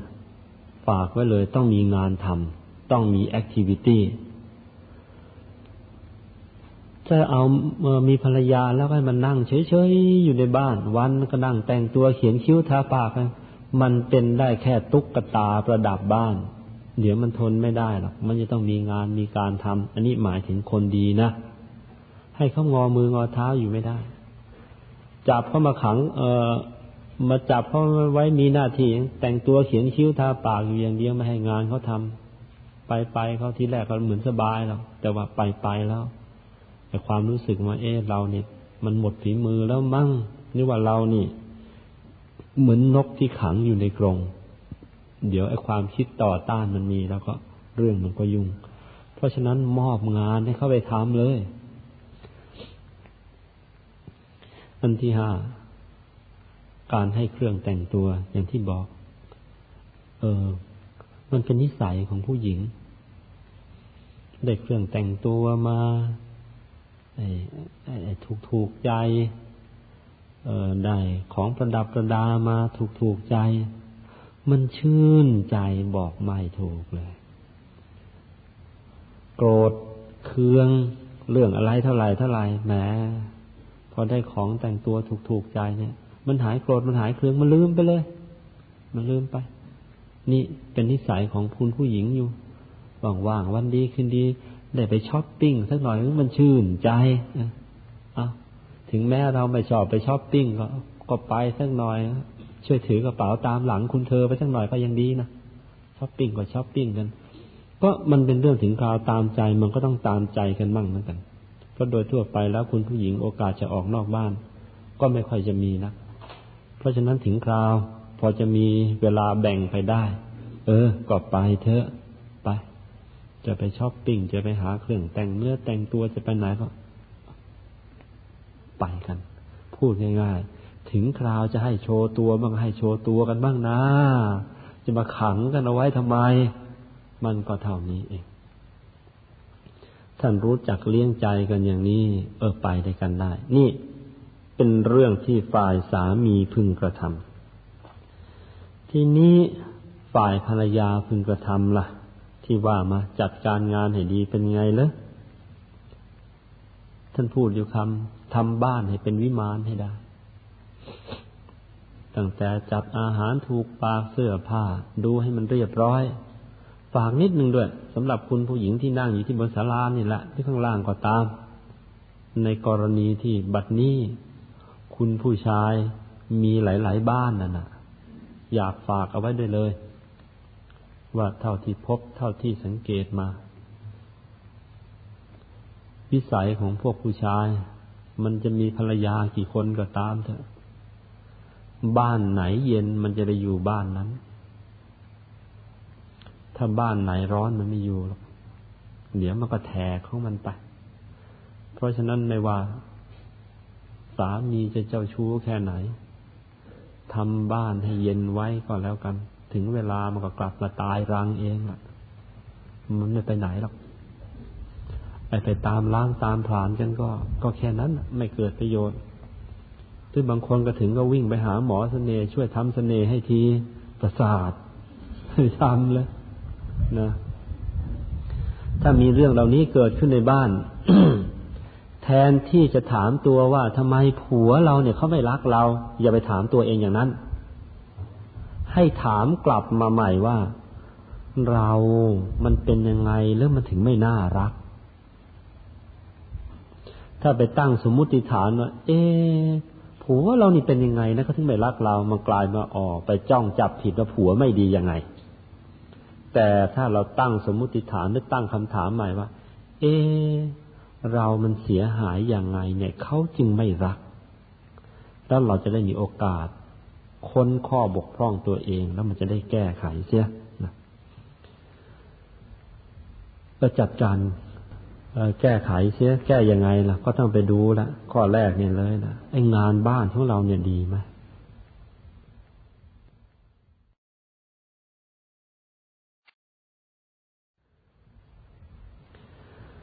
แก้ไขเสียแก้ยังไงล่ะ ก็ต้องไปดูละข้อแรกเนี่ยเลยนะไอ้งานบ้านของเราเนี่ยดีไหม ถ้างานภายในบ้านมันดีเนี่ย บ้านมันเย็นเนี่ย มันก็เขาก็ไม่ควรจะไปไหนนะไปดูสิเรื่องอาหารการกินของเราทำเป็นยังไง เลิกทีเถอะเมื่อก่อนนี่ก็แม่บ้านปินโต เดี๋ยวนี้แม่บ้านถุงพลาสติกทำกับข้าวไม่เป็นละเป็นอยู่อย่างเดียวเราเปลือกไข่หลังบ้านเราเต็มเนี่ยไข่ต้มต้มไข่ไข่ทอดทอดไข่ ไข่เจียวเจียวไข่อะไรก็ไม่รู้ถ้ามีฝีมืออยู่แค่นี้ ไปฝึกเสีย ถ้าไม่อย่างนั้นแล้วก็ บ้านมันชักจะไม่ค่อยจะเย็น จัดการงานทางบ้านไม่ค่อยจะดี แล้วเดี๋ยวมันจะพลาด และอีกนิดหนึ่งด้วยนะสำหรับเรื่องอาหารฝากไว้เลย ความที่ตั้งแต่เล็กมาอาตมาเองเป็นคนชอบสังเกต แล้วก็ไปอยู่กับ เออ พวกพี่พี่น้าน้าอาอาไอที่เขาเจ้าชู้จัดจัดมาก็สังเกตอีกเหมือนกัน ก็ฝากไว้ด้วย อย่ามองข้ามในเรื่องอาหาร พอถึงจุดหนึ่งเข้า คนเราเนี่ย พออายุมันมากเข้าความต้องการอาหารเนี่ย นึ่งรสในรสอาหารเนี่ยต้องการเปลี่ยนไปเรื่อย ถ้าไม่ได้ไอ้ของถูกใจแล้วเดี๋ยวมันก็แทกของมันไป ยกตัวอย่าง พวกเราตอนเด็กๆนะมันก็ชอบไอ้ของรสหวานนำหน้า ขั้นพอสักสิบคุณผู้หญิงสิบหกสิบสิบห้าสิบหกสิบเจ็ดขึ้นมา ชักจะชอบไอ้เปรี้ยวเปรี้ยวนะนำหน้าแล้วมันเป็น จะเคยชอบอาหารรสหวานนำหน้า ชักจำกลายมาชอบเปรี้ยวๆนำหน้าขั้นพออายุสามสิบกว่าไปแล้วสามสิบห้าขึ้นไปแล้วสามสิบเจ็ดสามสิบแปดขึ้นไปแล้ว มันเริ่มชอบรสขมทำไม ก็เพราะว่าพออายุมาขนาดนั้นแล้วเนี่ยจนเริ่มมีโรคประจำกายขึ้นมาเขาเรียกว่าโรคลม ลมมันตีเอิกอากเลยละ อได้อาหารที่ออกรสขมสักหน่อยแล้วชื่นใจฮแล้วรสอาหารนี่มันจะเปลี่ยนอยู่เรื่อยๆ บางคนถ้ามีโรคภัยไข้เจ็บรสอาหารมันก็เปลี่ยนไปตามความต้องการของร่างกายไปอีก ทีนี้ เราซึ่งเป็นแม่บ้าน ขาดความสังเกต ขาดความชำนาญในเรื่องนี้ เดี๋ยวเถอะเขาก็ไปหาไอ้คนที่ชำนาญกว่าเราแหละ แล้วเรื่องมันก็เกิดมันไม่จบนะเพราะฉะนั้นใครที่มีแต่ฝีมือไข่ต้มต้มไข่อยู่แล้วก็ไปดูซะให้ดีนะไปดูฝึกฝีมือซะให้ดีพอถึงจุดหนึ่งแล้ว ของหลาย ๆ อย่างไม่สามารถไปหาซื้อในท้องตลาดได้ อันที่สองก็สงเคราะห์คนใกล้เคียงให้ดีสำหรับเรื่องการสงเคราะห์คนใกล้เคียงเนี่ย ก็ดูให้สมกับฐานะ แล้วคนที่เราต้องพยายามอย่างมากเลย ดูแลให้มากเลยใคร คุณพ่อคุณแม่ของเขานั่นแหละ ดูให้ดี เราประพฤติหรือพูดผิดเพียงคำครึ่งคำกับพ่อกับแม่เขาเท่านั้นแหละบางทีเรื่องเล็กนิดเดียวอะ มันกลายเป็นเรื่องใหญ่ ถึงก็ต้องบ้านแตกสาแหลกขาดไปมีอยู่ เพราะฉะนั้นก็ระวังกันให้ดีด้วยนะ อันที่สามไม่ประพฤตินอกใจก็ทำนองเดียวกัน ส่วนอันที่สี่รักษาทรัพย์สมบัติที่สามีหามาได้เอาไว้ให้ดี อันนี้ก็เช่นกันอีกแล้วเมื่อมอบให้จัดการมอบให้เป็นใหญ่ในบ้านแล้ว ทรัพย์สมบัติเขาเหนื่อยหามาแทบตาย ไม่เก็บไม่ออมเอาไว้ เดี๋ยวเข้าไปหาคนช่วยเก็บมาซะอีกหรอกแล้วมันก็ยุ่งแล้วก็ข้อสุดท้าย ขยันไม่เกียจคร้าน ก็อันนี้ก็เป็นเรื่องธรรมดา ถ้าใครมีภรรยาสักคนหนึ่งภรรยานั่นไม่เอาอะไรเลยนอกจากกินแล้วก็นอนแล้วก็เล่นไพ่ไม่รู้จะเอามาทำไม เลี้ยงหมูเลี้ยงหมาไว้เฝ้าบ้านดีกว่า มันก็เป็นอย่างนี้แหละนะก็เป็นอันว่า ห้าข้อ นี่โดยย่อนะ โดยจริง ๆ เนี่ย โดยรายละเอียดเนี่ยมันยังมีอีกมาก ที่เราจะต้องไปสังเกตเอาเอง นี่ยกตัวอย่างเลย อันนี้ไม่ใช่มาแกล้งว่าเออคนไหนโดยเฉพาะ เออภาคไหนโดยเฉพาะ ยกตัวอย่าง มีสามีภรรยาอยู่คู่หนึ่งภรรยาเป็นชาวใต้ สามีเป็นชาวอีสาน ก็ทั้งคู่ก็เป็นเพื่อนของอาตมานี่แหละนิสัยดีด้วยกันทั้งคู่ แต่ว่ามันจับจุดไม่ถูก เกือบจะหย่าร้างกันไปเหมือนกันก็เรียกมาตักมาเตือนกันก็ตอนนี้ก็เรียบร้อยไปละคือไอ้เรื่องงานเรื่องการเรื่องอะไรแต่อะไรก็ดีหมดแต่มีของบางอย่างแล้วก็ ไม่รู้จักระมัดระวังให้ดี ไม่รู้จักปรับให้ดี แล้วมันก็เลยทำให้จะเป็นเรื่องยาเรื่องล้างกันได้จะของนิดเดียว เรื่องมีอยู่ว่าภรรยาเป็นชาวใต้ ก็อาหารที่ชอบก็คืออาจจะพวกสตอกับพวกแกงเหลือง วันไหนภรรยากินสตอมากหน่อย ใครลองกินสตอดูก็รู้ มันผลิตแก๊สมาได้เยอะ แล้วก็กลิ่นตัวมันแรงเป็นพิเศษ ถ้าเราไม่ได้กินเออเรากินคนเออถ้าถ้าเรากินเองเรามักจะไม่รู้ แต่ว่าถ้าเราไม่ได้กินและคนอื่นเขากิน กินสตอมาหยกหยกยกตัวอย่าง พอเหงื่อออกก็มันก็เหม็นเขียวเหมือนสตอ แล้วพอดีไอ้เจ้ากรรมไอ้เจ้าฝ่ายชาย มันก็ไม่ชอบกินสตอ วันไหนภรรยากินสตอมาแล้วมันบอกมันจะอาเจียนตายก็ให้ได้เออพูดง่ายๆเขาเป็นโรคแพ้สตออยู่ ก็พอมันไปอยู่กันแล้วไอ้นั่นก็ของโปรดไอ้นั่นก็ของโปรดของภรรยาครับก็ภรรยาก็ก็ฝืนจะกินให้ได้ว่าฉันชอบนี่ เธอไม่กินก็อย่ากินสิ นี่เวลาเดียวกันไอ้สิ่งที่ภรรยาเกลียดที่สุดปลาอืมไอ้สามีก็ชอบ ก็พอสามีว่าภรรยาเรื่องสตอภรรยาก็ว่า สามีเรื่องปลาละมันก็เลยจะไม่จบเลยสิจากเรื่องนิดเดียว แต่ว่ามันจะกลายเป็นเรื่องใหญ่ไปซะอีกแล้วเอออันนี้ก็ก็เลยเตือนบอกว่านี่นะแต่สิ่งเหล่านี้เนี่ย เอางี้ดีกว่าถ้า ถ้าวันไหนอยากจะกินนะ อยากจะกินสตอกินเสร็จแล้วก็เอาขออนุญาตสามีเลยวันนี้ ฉันจะถือศีลแปดแล้วไปนอนในห้องพระจะรู้แล้วรู้หลอดจบเรื่องอันนี้เป็นเรื่องนิดๆหน่อยๆแต่ว่ามองข้ามไม่ได้อย่ามองข้าม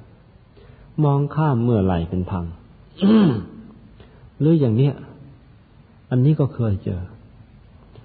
คือสามเออคือภรรยาเองก็มาจากครอบครัวที่ฐานะดี เมื่อมาจากครอบครัวที่ฐานะดีเนี่ยก็มีคนใช้อยู่ตลอดมา พอมาแต่งงานแล้ว ก็คนใช้ก็ยังมีอยู่เต็มบ้าน เพราะฉะนั้นไอ้เรื่องเสื้อเรื่องผ้าเรื่องที่หลับที่นอนเนี่ย ก็ยกภาระให้เป็นหน้าที่ของคนใช้สมอตัวเองไม่ค่อยได้ดู อเป็นอย่างนี้เข้าเนี่ย นี่คือความพลาดอันหนึ่งสำหรับคุณผู้หญิง เพราะว่าไอการเปลี่ยนแปลงนิสัยใจคอของผู้ชายก็ดี โรคภัยไข้เจ็บของผู้ชายที่มันเบียดเบียนตัวเองก็ดี บางทีเขาก็ไม่ออกปากบ่นหรอกแต่ว่า เราจะสังเกตเห็นได้จากเสื้อจากผ้าจากอาการหลับอาการนอนของเขานั่นแหละ ทีนี้เสื้อผ้าเราไม่ซัก ที่นอนเราไม่เก็บเอง เราให้คนใช้เก็บ ไอ้ความบกพร่องอะไรต่าง ๆ ของเขาของฝ่ายชาย เราไม่ไม่เห็นอะกว่าจะเห็นเนี่ย เรื่องมันมันพังไปมากแล้ว กู้ไม่กลับ มีเอ่อภรรยาของเพื่อนอยู่คนอันนั้นเขาแน่ เจ้าเพื่อนคนนี้มาสมัยเป็นคารวาส จะไปเที่ยวที่ไหนก็ตามเที่ยวบาร์เที่ยวกลับหรือจะไปไหนก็ตามเถอะภรรยาเขาเดินผ่านเสื้อที่แขวนเอาไว้เขาจะบอกได้นะนี่ เมื่อคืนคุณไปเที่ยวบาร์มาสิเปล่าอย่ามาเปล่ากลิ่นเสื้อเนี่ยมันบอกฉัน นี่เมื่อคืนไปกินเหล้าไหมสิเปล่าอย่ามาโกหกคุณเดินผ่านฉันไปถึงเมื่อคืนเออ ถึงว่าเมื่อคืนเนี่ย คุณไปนอนที่ไหนเมื่อกตามแล้วเนื่องจากคุณกินเหล้าไอ้เวลาผ่านมาเนี่ยฉันได้กลิ่นนะกลิ่นเหล้านี่ยกตัวอย่าง หรือ พอสามีไปทำอะไรมาสารพัดไม่เคยปิดตาภรรยาได้เลย แล้วก็มันเป็นการห้ามการปราม การเตือนกันตั้งแต่ต้นมือไอ้ความผิดความพลาดยังไม่ร้ายกาจแล้วก็ คนเราพอ พอเขารู้ทันเขามันก็จบ มันก็หยุดแค่นั้น ถ้าไม่รู้ทันเดี๋ยวมันก็ลามไปเรื่อยๆหรือบางคนคุณผู้หญิงไอ้ความที่ไม่ได้ติดตาม ดูสามีเท่าที่ควรเรื่องหลับเรื่องนอนเรื่องกินเรื่องอยู่ ปล่อยให้คนใช้เข้ามาทำหน้าที่แทน เลยเขาโอนหน้าที่ไปหมดเลยก็ระวังด้วยนะพอถึงตอนนั้นเขาคนใช้ที่บ้านนั่นแหละ ก็เลยมามาว่าที่ว่าตำแหน่งเดียวกับตัว แล้วก็เรื่องยุ่งยุ่งก็เกิดขึ้นในบ้านอีกเหมือนกัน เพราะฉะนั้นก็ระวังกันให้ดีเพราะว่าไม่ว่าผู้หญิงผู้ชายละไอ้ฤทธิ์เจ้าชู้มันยังมีอยู่ก็ก็ระวังเสียตั้งแต่ต้นมือ อย่าได้ไปไว้ใจ ตกลงเป็นอันว่า นี่ การเลี้ยงดูกันโดยธรรมมันก็เป็นอย่างนี้ แต่ถึงอย่างนั้นก็ตาม มันก็ยังเป็นวิสัยแบบโลกโลกอยู่ว่าทำให้อยู่กินกันได้ ไปจนแก่จนเท่า ไม่ได้วิเศษอะไรเลย เพียงแต่ว่าโอกาสที่จะกระทบกระทั่งมันน้อยลง ทีนี้พระสัมมาสัมพุทธเจ้าก็เลยสอนต่อ ว่านอกจากการเลี้ยงดูกันอย่างนั้นแล้ว การสงเคราะห์กันอย่างนั้นแล้ว พระองค์บอกต่อ บอกว่า ให้สงเคราะห์กันทางธรรมด้วย สงเคราะห์กันทางธรรมนี่ทำยังไง เออ อันที่หนึ่ง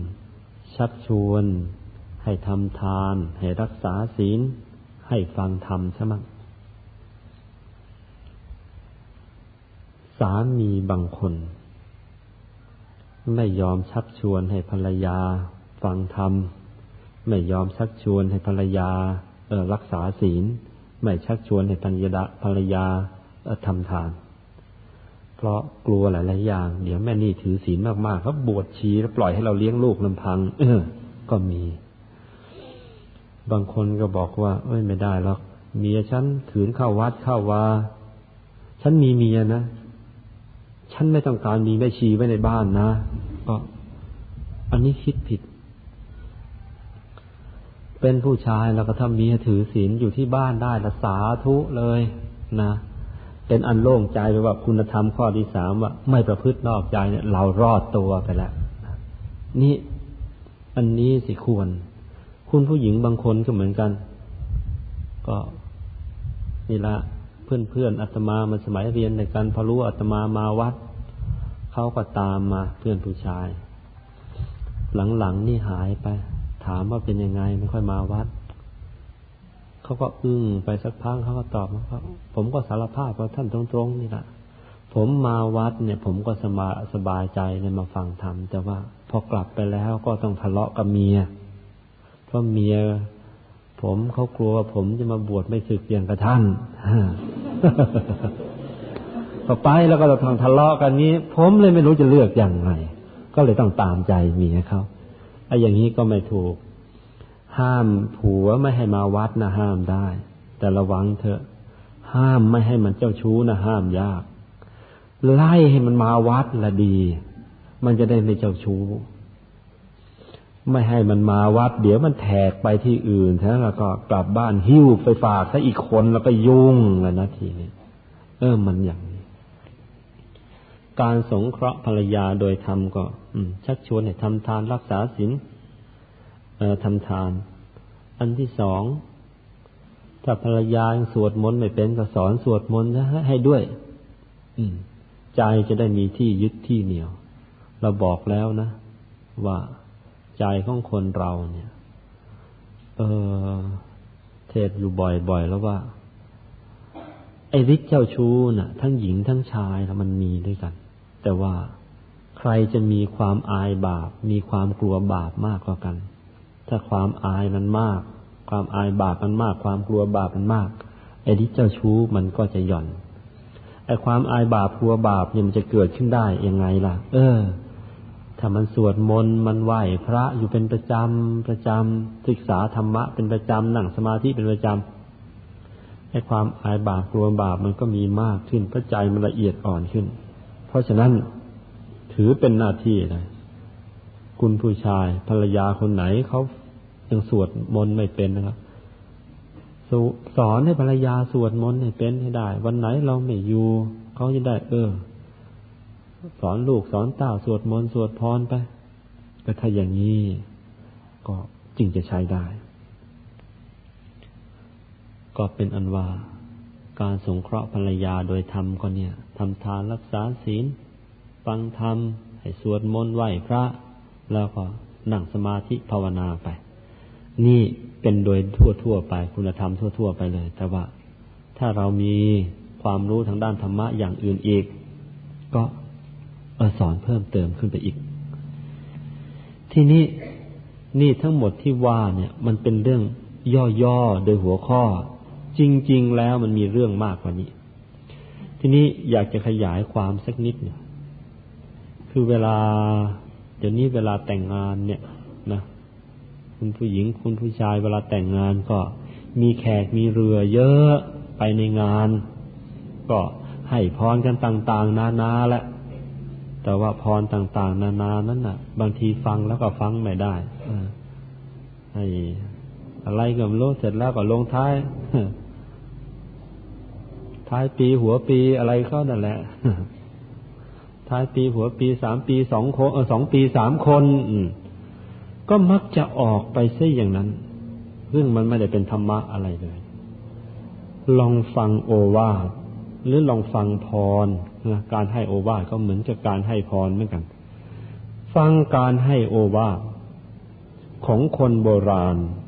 ที่ให้กับลูกกับเต้าเขาวันแต่งงานนั่นนะเพื่อเอาเป็นหลักในการปฏิบัติในชีวิตครองเรือน เออให้อยู่กันเป็นสุขนะลองฟังดู โอวาทของออธนันชัยเศรษฐี เออให้กับนางวิสาขาลูกสาววันแต่งงาน ลองฟังดูนะท่านให้โอวาทเป็นปริศนาธรรมไว้ว่าอย่างนี้ อันที่หนึ่ง ไฟในนะไฟภายในอย่านำออก อันที่สองไฟภายนอกอย่านำเข้า อันที่สามให้แก่บุคคลที่ให้ อืม อันที่สี่ไม่ให้กับบุคคลที่ไม่ให้ เออยิ่งฟังยิ่งไม่รู้เรื่อง อันที่ห้าให้ไม่ให้ก็ให้หนักก็ไปอีก อันที่หกนั่งให้เป็นสุข อันที่เจ็ดกินให้เป็นสุข อันที่แปด นอนให้เป็นสุข อันที่เก้าบำเรอไฟให้ดีหรือว่าอันที่ต้องบอกว่า ใส่ไฟให้ดี หรือบำเรอไฟให้ดี อันที่สิบนอบน้อมเทวดา เออ พ่อเขาให้โอวาทลูกสาววันแต่งงาน เขาก็พูดแค่นี้ ลูกสาวก็พยักหน้าหงึกงึกเข้าใจ แต่ว่าทางฝ่ายลูกเขยสิ แล้วก็พ่อผัวด้วย ฟังแล้วไม่เข้าใจ ฟังแล้วก็ขุนใจเนี่ยจนกระทั่งวันหลังวันดีคืนดี ฝ่ายสะพ้ายนี่ต้องมาอธิบายให้ฟังว่าโอวาสิบประการที่ให้มาเนี่ย หมายความว่ายังไง แล้วก็เขาได้เอาไปพึ่งแล้ว จนกระทั่งว่าบ้านอยู่เย็นเป็นสุขนี่ไงล่ะ สิบประการเนี่ย ข้อแรกอะไรนะไฟในอย่านำออก หมายความว่า ถ้าคนในบ้านเนี่ยนะ มีจะเป็นดินทาว่าร้ายคนนอกบ้านก็ดี หรือว่ามีเหตุร้ายๆอะไรในบ้านก็ดี อย่าไปเล่าให้คนภายนอกฟัง มันเสียหาย อย่าทำไฟในอย่านำออก ไฟนอกจะนำเข้านะ ก็เรื่องอะไรร้ายๆนะ่ะ คนน้นเขานินทาพ่อผัวแม่ผัวว่าอย่างงนอย่างนี้หรือไอ้คำนินทาที่มันไร้สาระต่างๆ อย่าเอามาเล่าให้คนภายในบ้านฟังมีเอ้ารกหูรกใจกันเปล่าเดือดร้อน อย่าทำนะไฟในก็อย่านำออก ไฟนอกก็อย่านำเข้า อันที่สามที่บอกให้แก่บุคคลที่ให้เป็นยังไงเลอเออ เรามันอยู่ด้วยกัน ญาติสามีก็มี ญาติของเราเองก็มี ถึงคราวมันก็ต้องช่วยเหลือกันไป ถ้าเขาตกทุกข์ได้ยากเออควรจะช่วยคนยังไงมั้งโดยเฉพาะในเรื่องของการหยิบยืมต่างๆ ท่านว่าสั้นๆเนี่ยคือถ้าคนไหนให้หยิบให้ยืมไปแล้ว จะยืมเงินยืมทองยืมข้าวของก็ตามเถอะถ้าให้ยืมไปแล้ว ถึงเวลาก็เอามาคืน แล้วก็ ถ้าอย่างนั้นวันหลังมาอีกก็ให้อีกเถอะไม่เป็นไร เรียกว่าให้แก่บุคคลที่ควรให้นั่นเอง อันที่สี่ไม่ให้กับบุคคลที่ไม่ให้ คือยืมแล้วไม่เคยคืนสักทีหายจอมจอมวันหลังอย่ามาเอาซะให้ยากเลย พอเจอหน้า รู้ว่าไอ้นี่จะมายืมอีกรีบรีบยืมสวนควันก่อนซะเลยจบกันรู้ว่านี่วันจะมายืมพอเจอหน้าพับเออเป็นไง แหมตอนนี้กำลังขาดเงินขอยืมบ้างสิเขาก็เลยสะบัดหน้ากลับไปเลยก็จบกัน นี่เป็นตัวอย่าง อันที่ห้าให้มีให้ก็ให้ คือญาติของเราบางคน หรือญาติสามีบางคน อยู่ในสภาพที่เขาเองเขายังช่วยตัวเองไม่ค่อยจะได้ ก็เอาให้ไปแล้วบางทีเขาก็ไม่คืน ไม่สามารถจะคืนได้ คืนไม่ได้ก็ไม่เป็นไร เพราะว่าไม่ใช่ เพราะว่าเขาไม่ใช่คนเห็นแก่ได้ เขาอยู่ในสภาพที่ยังยังหนักหนาอยู่จริง ๆ ก็เอา้า จะให้คืนหรือไม่ให้คืนก็ถึงคราวก็ให้กันไป อันที่หกนั่งให้เป็นสุข นั่งให้เป็นสุขเป็นไงล่ะ เออไม่ว่านั่งไม่ว่าเดินละนั่งให้เป็นสุข เออ มันไม่งาม ถ้าเราจะไปนั่ง สูงกว่าที่แม่ผัว พ่อผัวเขานั่งอยู่ มันไม่ค่อยงามนัก มันไม่ค่อยให้เกียรติกันถ้าไปนั่ง สูงกว่าที่สามีเขานั่งอยู่ หัดให้เกียรติสามีเข้ามั่ง หัดให้เกียรติคุณแม่คุณพ่อเขามั่ง แล้วมันจะอยู่ด้วยกันยืด การที่เราไม่ให้เกียรติใครเลย ถึงคราวมั่งเขาไม่ให้เกียรติเรามั่งแล้วมันจะช้ำใจนะหัดให้เกียรติเขามั่ง แล้วเขาก็จะให้เกียรติเรา ถ้าเราทำอย่างนี้เรียกว่านั่งเป็นสุข อันที่เจ็ดบริโภคให้เป็นสุข กินให้เป็นสุขนั่นเองกินให้เป็นสุขกินยังไงล่ะ ก็ไอชีวิตแม่บ้านเนี่ยลำบากสักหน่อยถ้าจะให้ดีความจริงคุณแม่เราก็ทำกับพวกเรามาก่อนแล้วล่ะ เริ่มต้นแต่กินข้าวทีหลัง ทีหลังเราเมื่อเราเด็กๆนี่ ไม่ป้อนให้เราอิ่มก่อนเดี๋ยวเราร้อง แม่ไม่ได้กินหรอก เออ ดูสามีดูพ่อดูแม่ สามีให้เรียบร้อยกันข้าวปลาอาหารเขาเรียบร้อยแล้วแล้วเราค่อยมากินทีหลังก็ไม่ช้าจนเกินไป เพราะว่าถ้าเกิดกับข้าวกับปลาอะไรมันขาดมันยังมันยังไหวตัวทันมันยังมันแก้สถานะการมันทันแล้วมันจะได้ไม่เป็นข้อบกพร่องของเรา แต่ว่า กินพร้อม ๆ กันเดี๋ยวเกิดข้าวปลาอาหารแล้วมันขาดขึ้นไปแล้วก็มันจะกลายเป็นบกข้อบกพร่องของเราไป แก้สถานการณ์ไม่ทัน อันนี้อุดช่องโหว่ของเราไว้ก่อนละดี ก็มาถึงอันที่แปดนอนให้เป็นสุข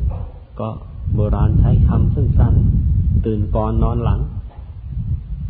ตื่นก่อนนอนหลังนอน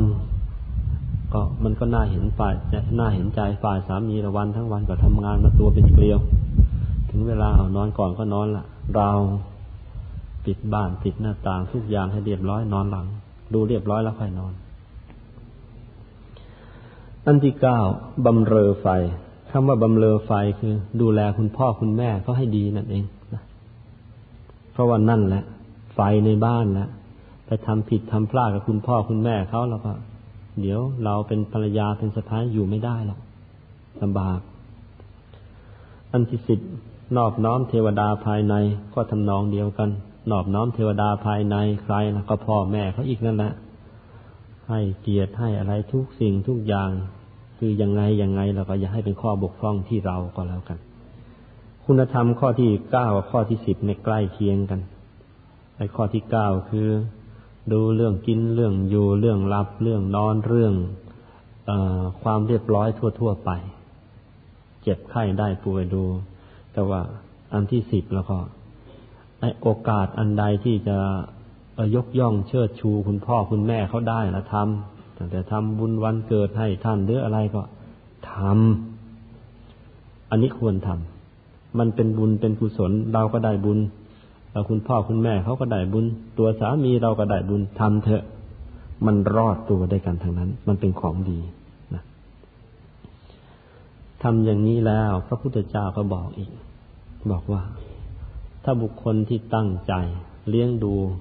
ภรรยาหรือสามีอย่างที่ว่ามาทั้งหมดนี้ อย่างโอวาสิบประการที่ให้มาเนี่ยทำอย่างนี้แล้ว พระพุทธเจ้าบอกเลยว่ามันจะเป็นมงคล มงคลแปลว่าเหตุแห่งความเจริญ มงคลที่เกิดจากการเลี้ยงดูภรรยาหรือในทำนองกลับกัน ในการเลี้ยงดูสามีพระพุทธเจ้าซึ่งในทางศาสนานี้ กล่าวไว้โดยย่อว่ามีอยู่เก้าประการในกัน คืออันที่หนึ่งทำให้ความรักเล็กยืนยาว อันที่สองทำให้เกิดความสมานสามัคคีในครอบครัว ไม่แตกแยกครอบครัวจะใหญ่แค่ไหนมีญาติพี่น้องเท่าไหร่เท่าไหร่ มันไม่แตกแยก อันที่สามทั้งสามีทั้งภรรยาก็จะได้เป็นกัลยาณมิตร ตักเตือนกันได้คำว่ากัลยาณมิตรนี่สำคัญ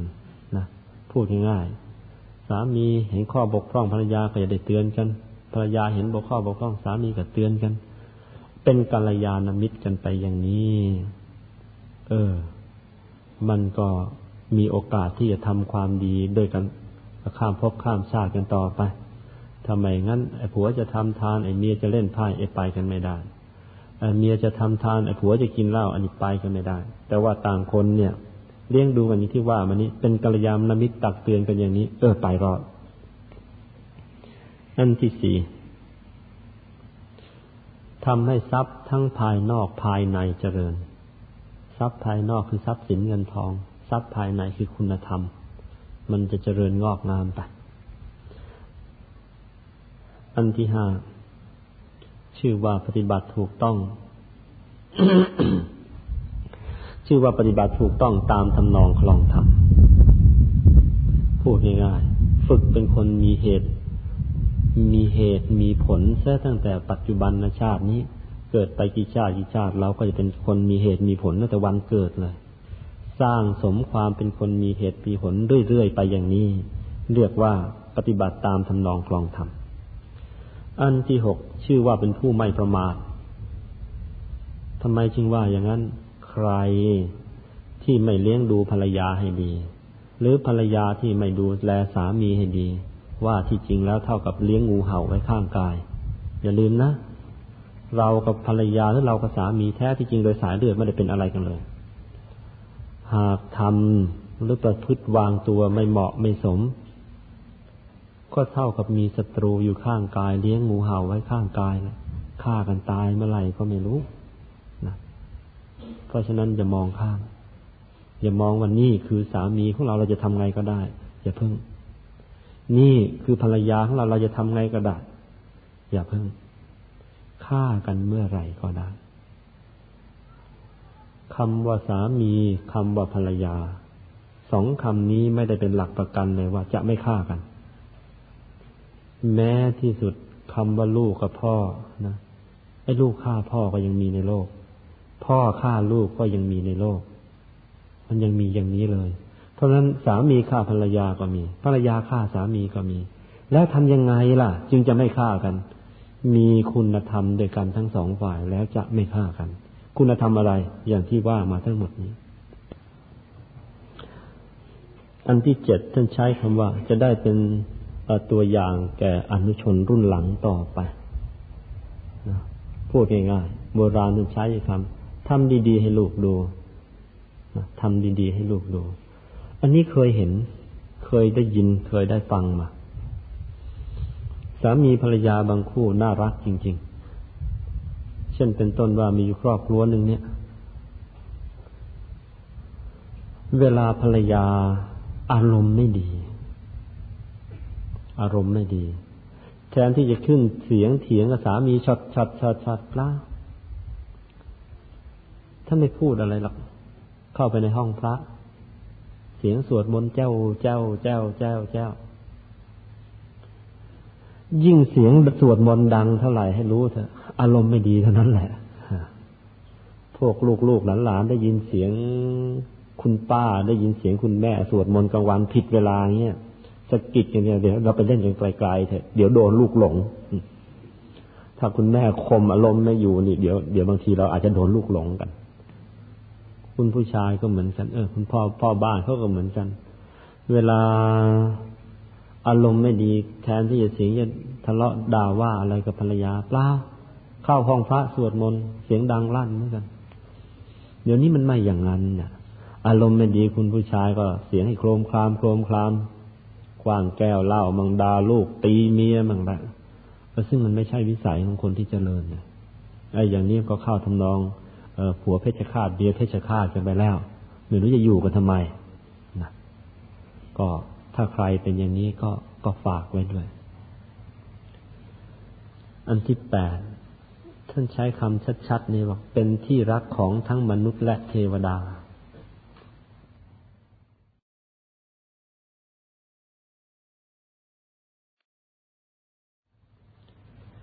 อันที่แปดท่านใช้คำชัดๆนี่ว่าเป็นที่รักของทั้งมนุษย์และเทวดา ใครทำได้อย่างนี้ แล้วก็อันที่เก้าท่านใช้คำว่า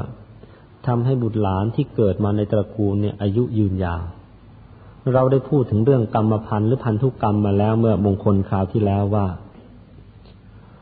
เออผู้ที่จะมาเกิดมาเป็นลูกมาเป็นลูกของใครเนี่ย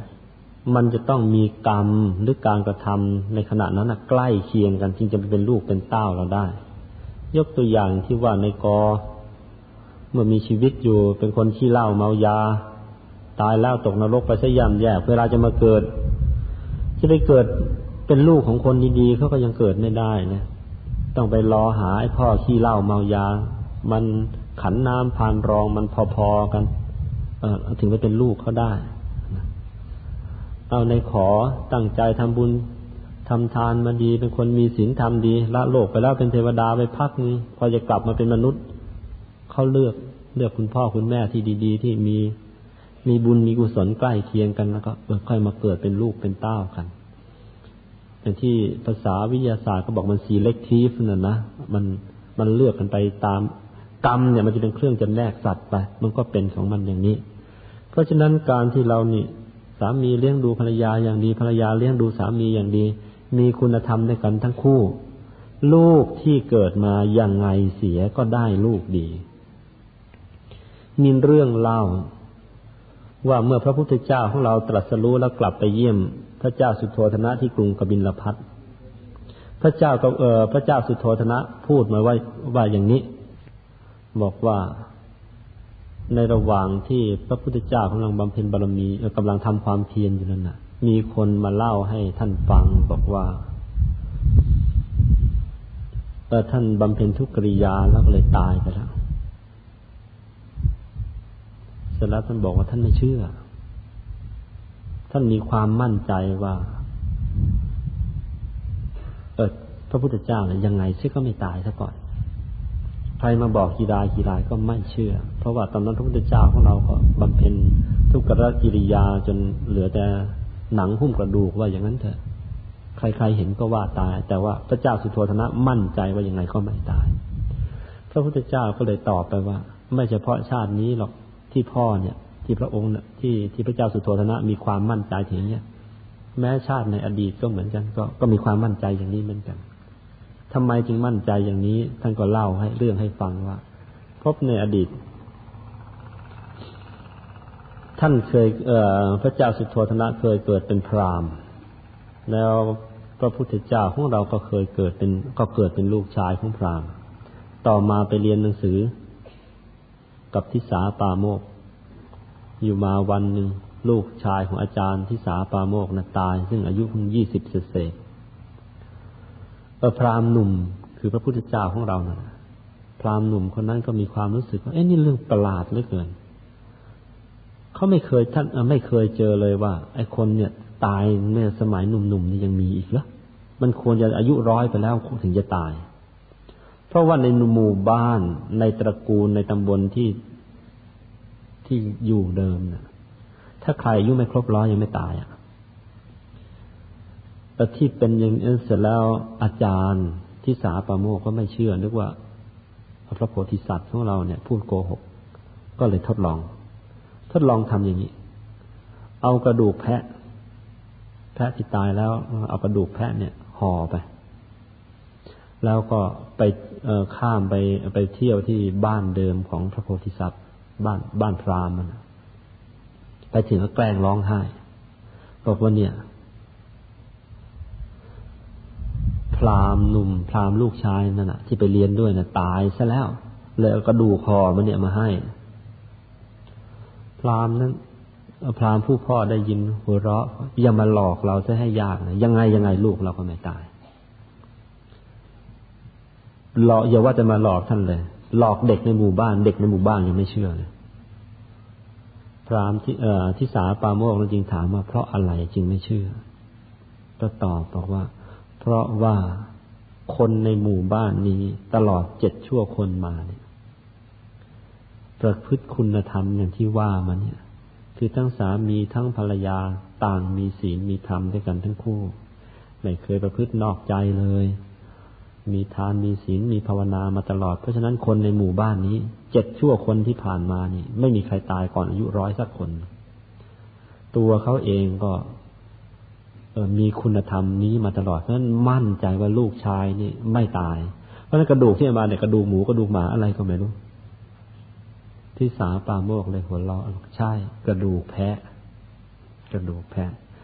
ต้องการอยากจะมาทดลองว่า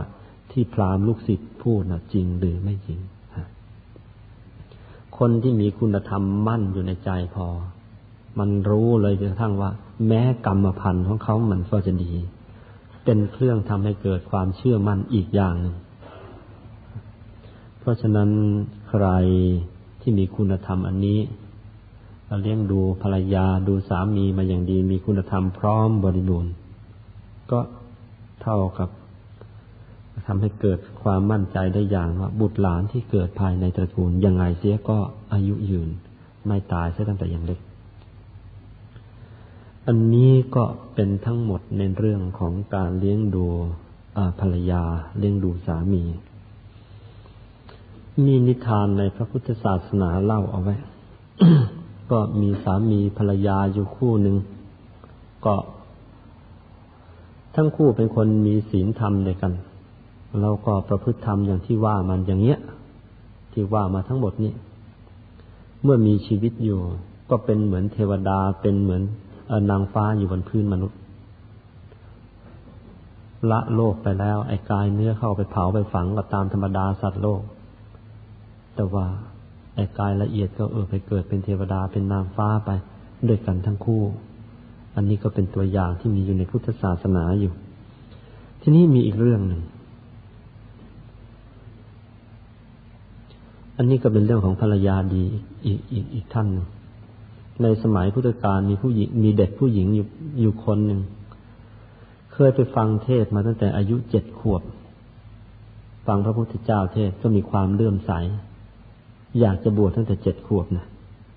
แต่ว่าแม่แม่อนุญาตขั้นโตเป็นสาวขึ้น แม่พ่อ ก็ไม่อนุญาตให้บวชอีกจับแต่งงานไปแต่งงานอยู่กับสามีมา ก็เป็นภรรยาที่ดีมาตลอดเลย อยู่มาวัน ก็มีงานเทศกาลเขาก็มีมหรสพกันก็ภรรยาสามีก็ดีก็บอกให้ภรรยาไป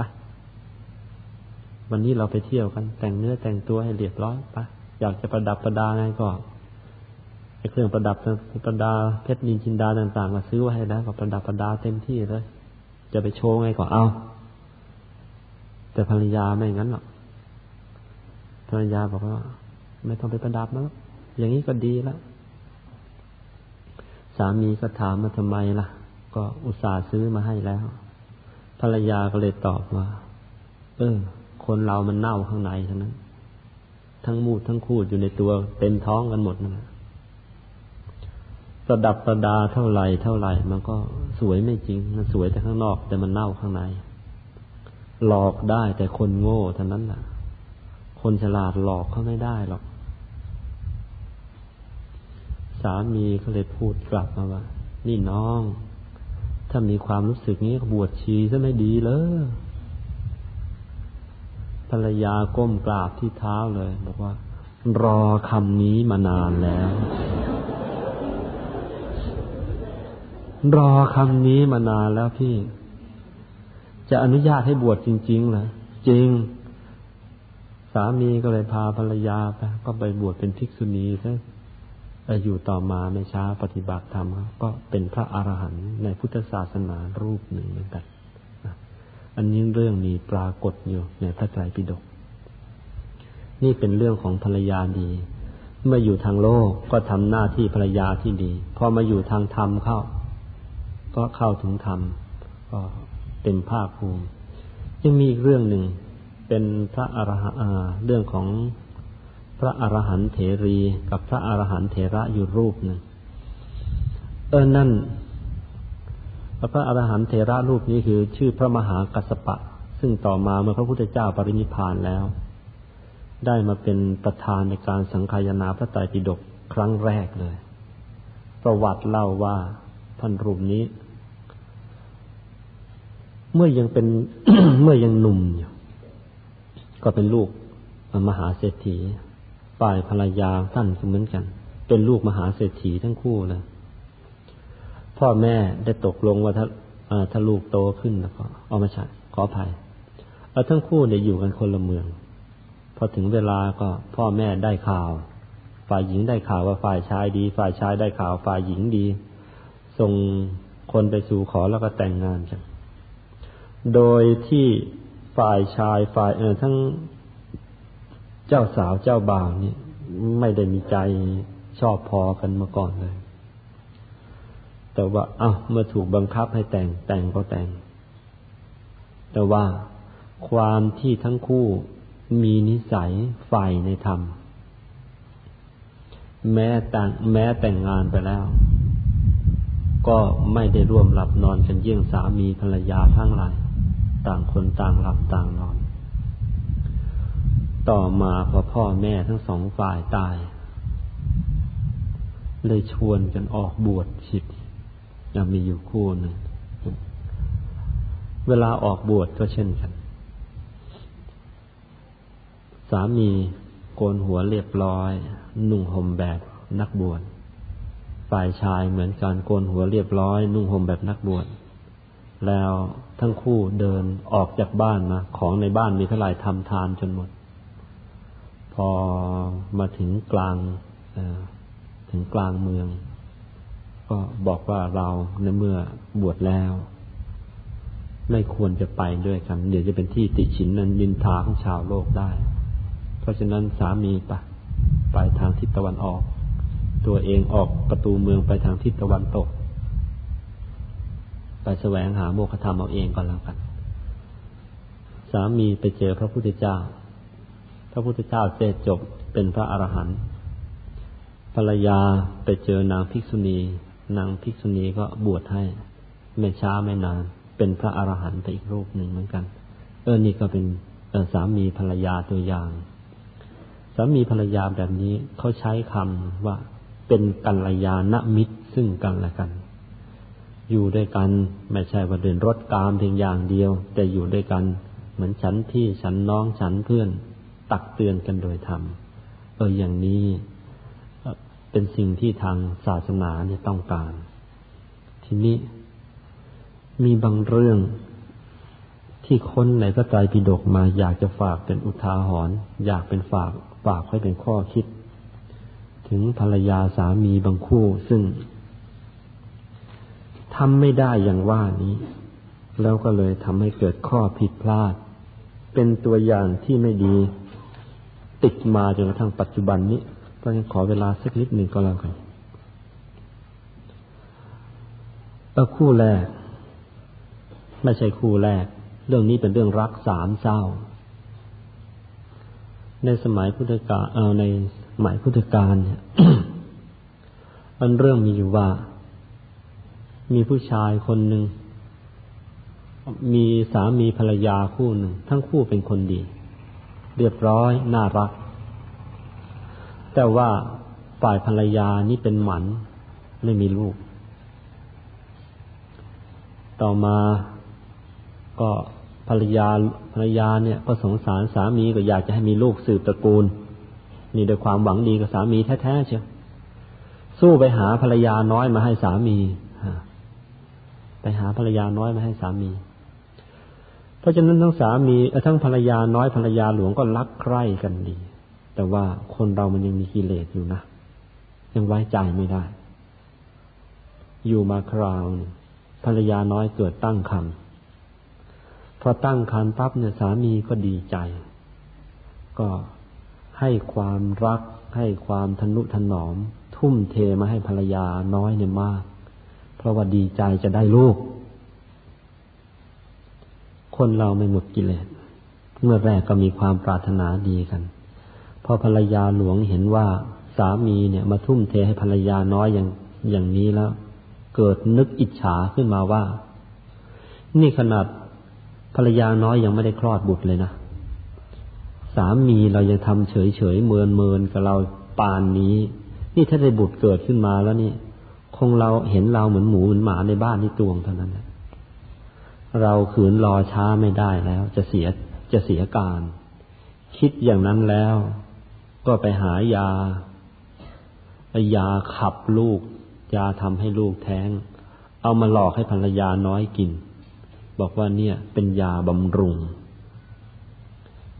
นั้นไม่กี่วัน ลูกในท้องก็แท้งฉิดภรรยาน้อยก็ยังไม่รู้ พอท้องครั้งที่สองก็เจออย่างนี้อีก ภรรยาน้อย ก็ยังไม่รู้ตัว พอท้องครั้งที่สามภรรยาน้อยรู้ สงสัย เพราะฉะนั้นภรรยาหลวงเอายามาให้กินไม่กิน รู้ตัวแล้วไม่กินพอไม่กินเข้า ก็เลยเกิดทะเลาะทุบตีกัน ในที่สุด ภรรยาน้อยเนื่องจากท้องแก่ก็เลยตาย ถูกภรรยาหลวงทุบตีจนตาย สามีกลับมาบ้าน ก็อัตพจหน้าภรรยาหลวงตายไปซะอีกคนหนึ่งอีก ตายทั้งภรรยาน้อย ตายทั้งภรรยาหลวง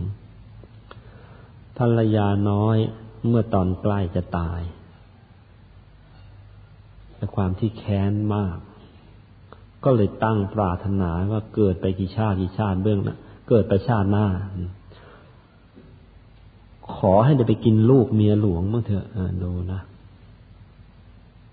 ขอให้ได้ไปฆ่าลูกเมียหลวงบ้างเถอะด้วยแรงพยาบาทเออตายไปแล้ว ไปเกิดเป็นแมวอยู่ที่บ้านนั่นแหละ ฝ่ายภรรยาหลวงตายไปแล้ว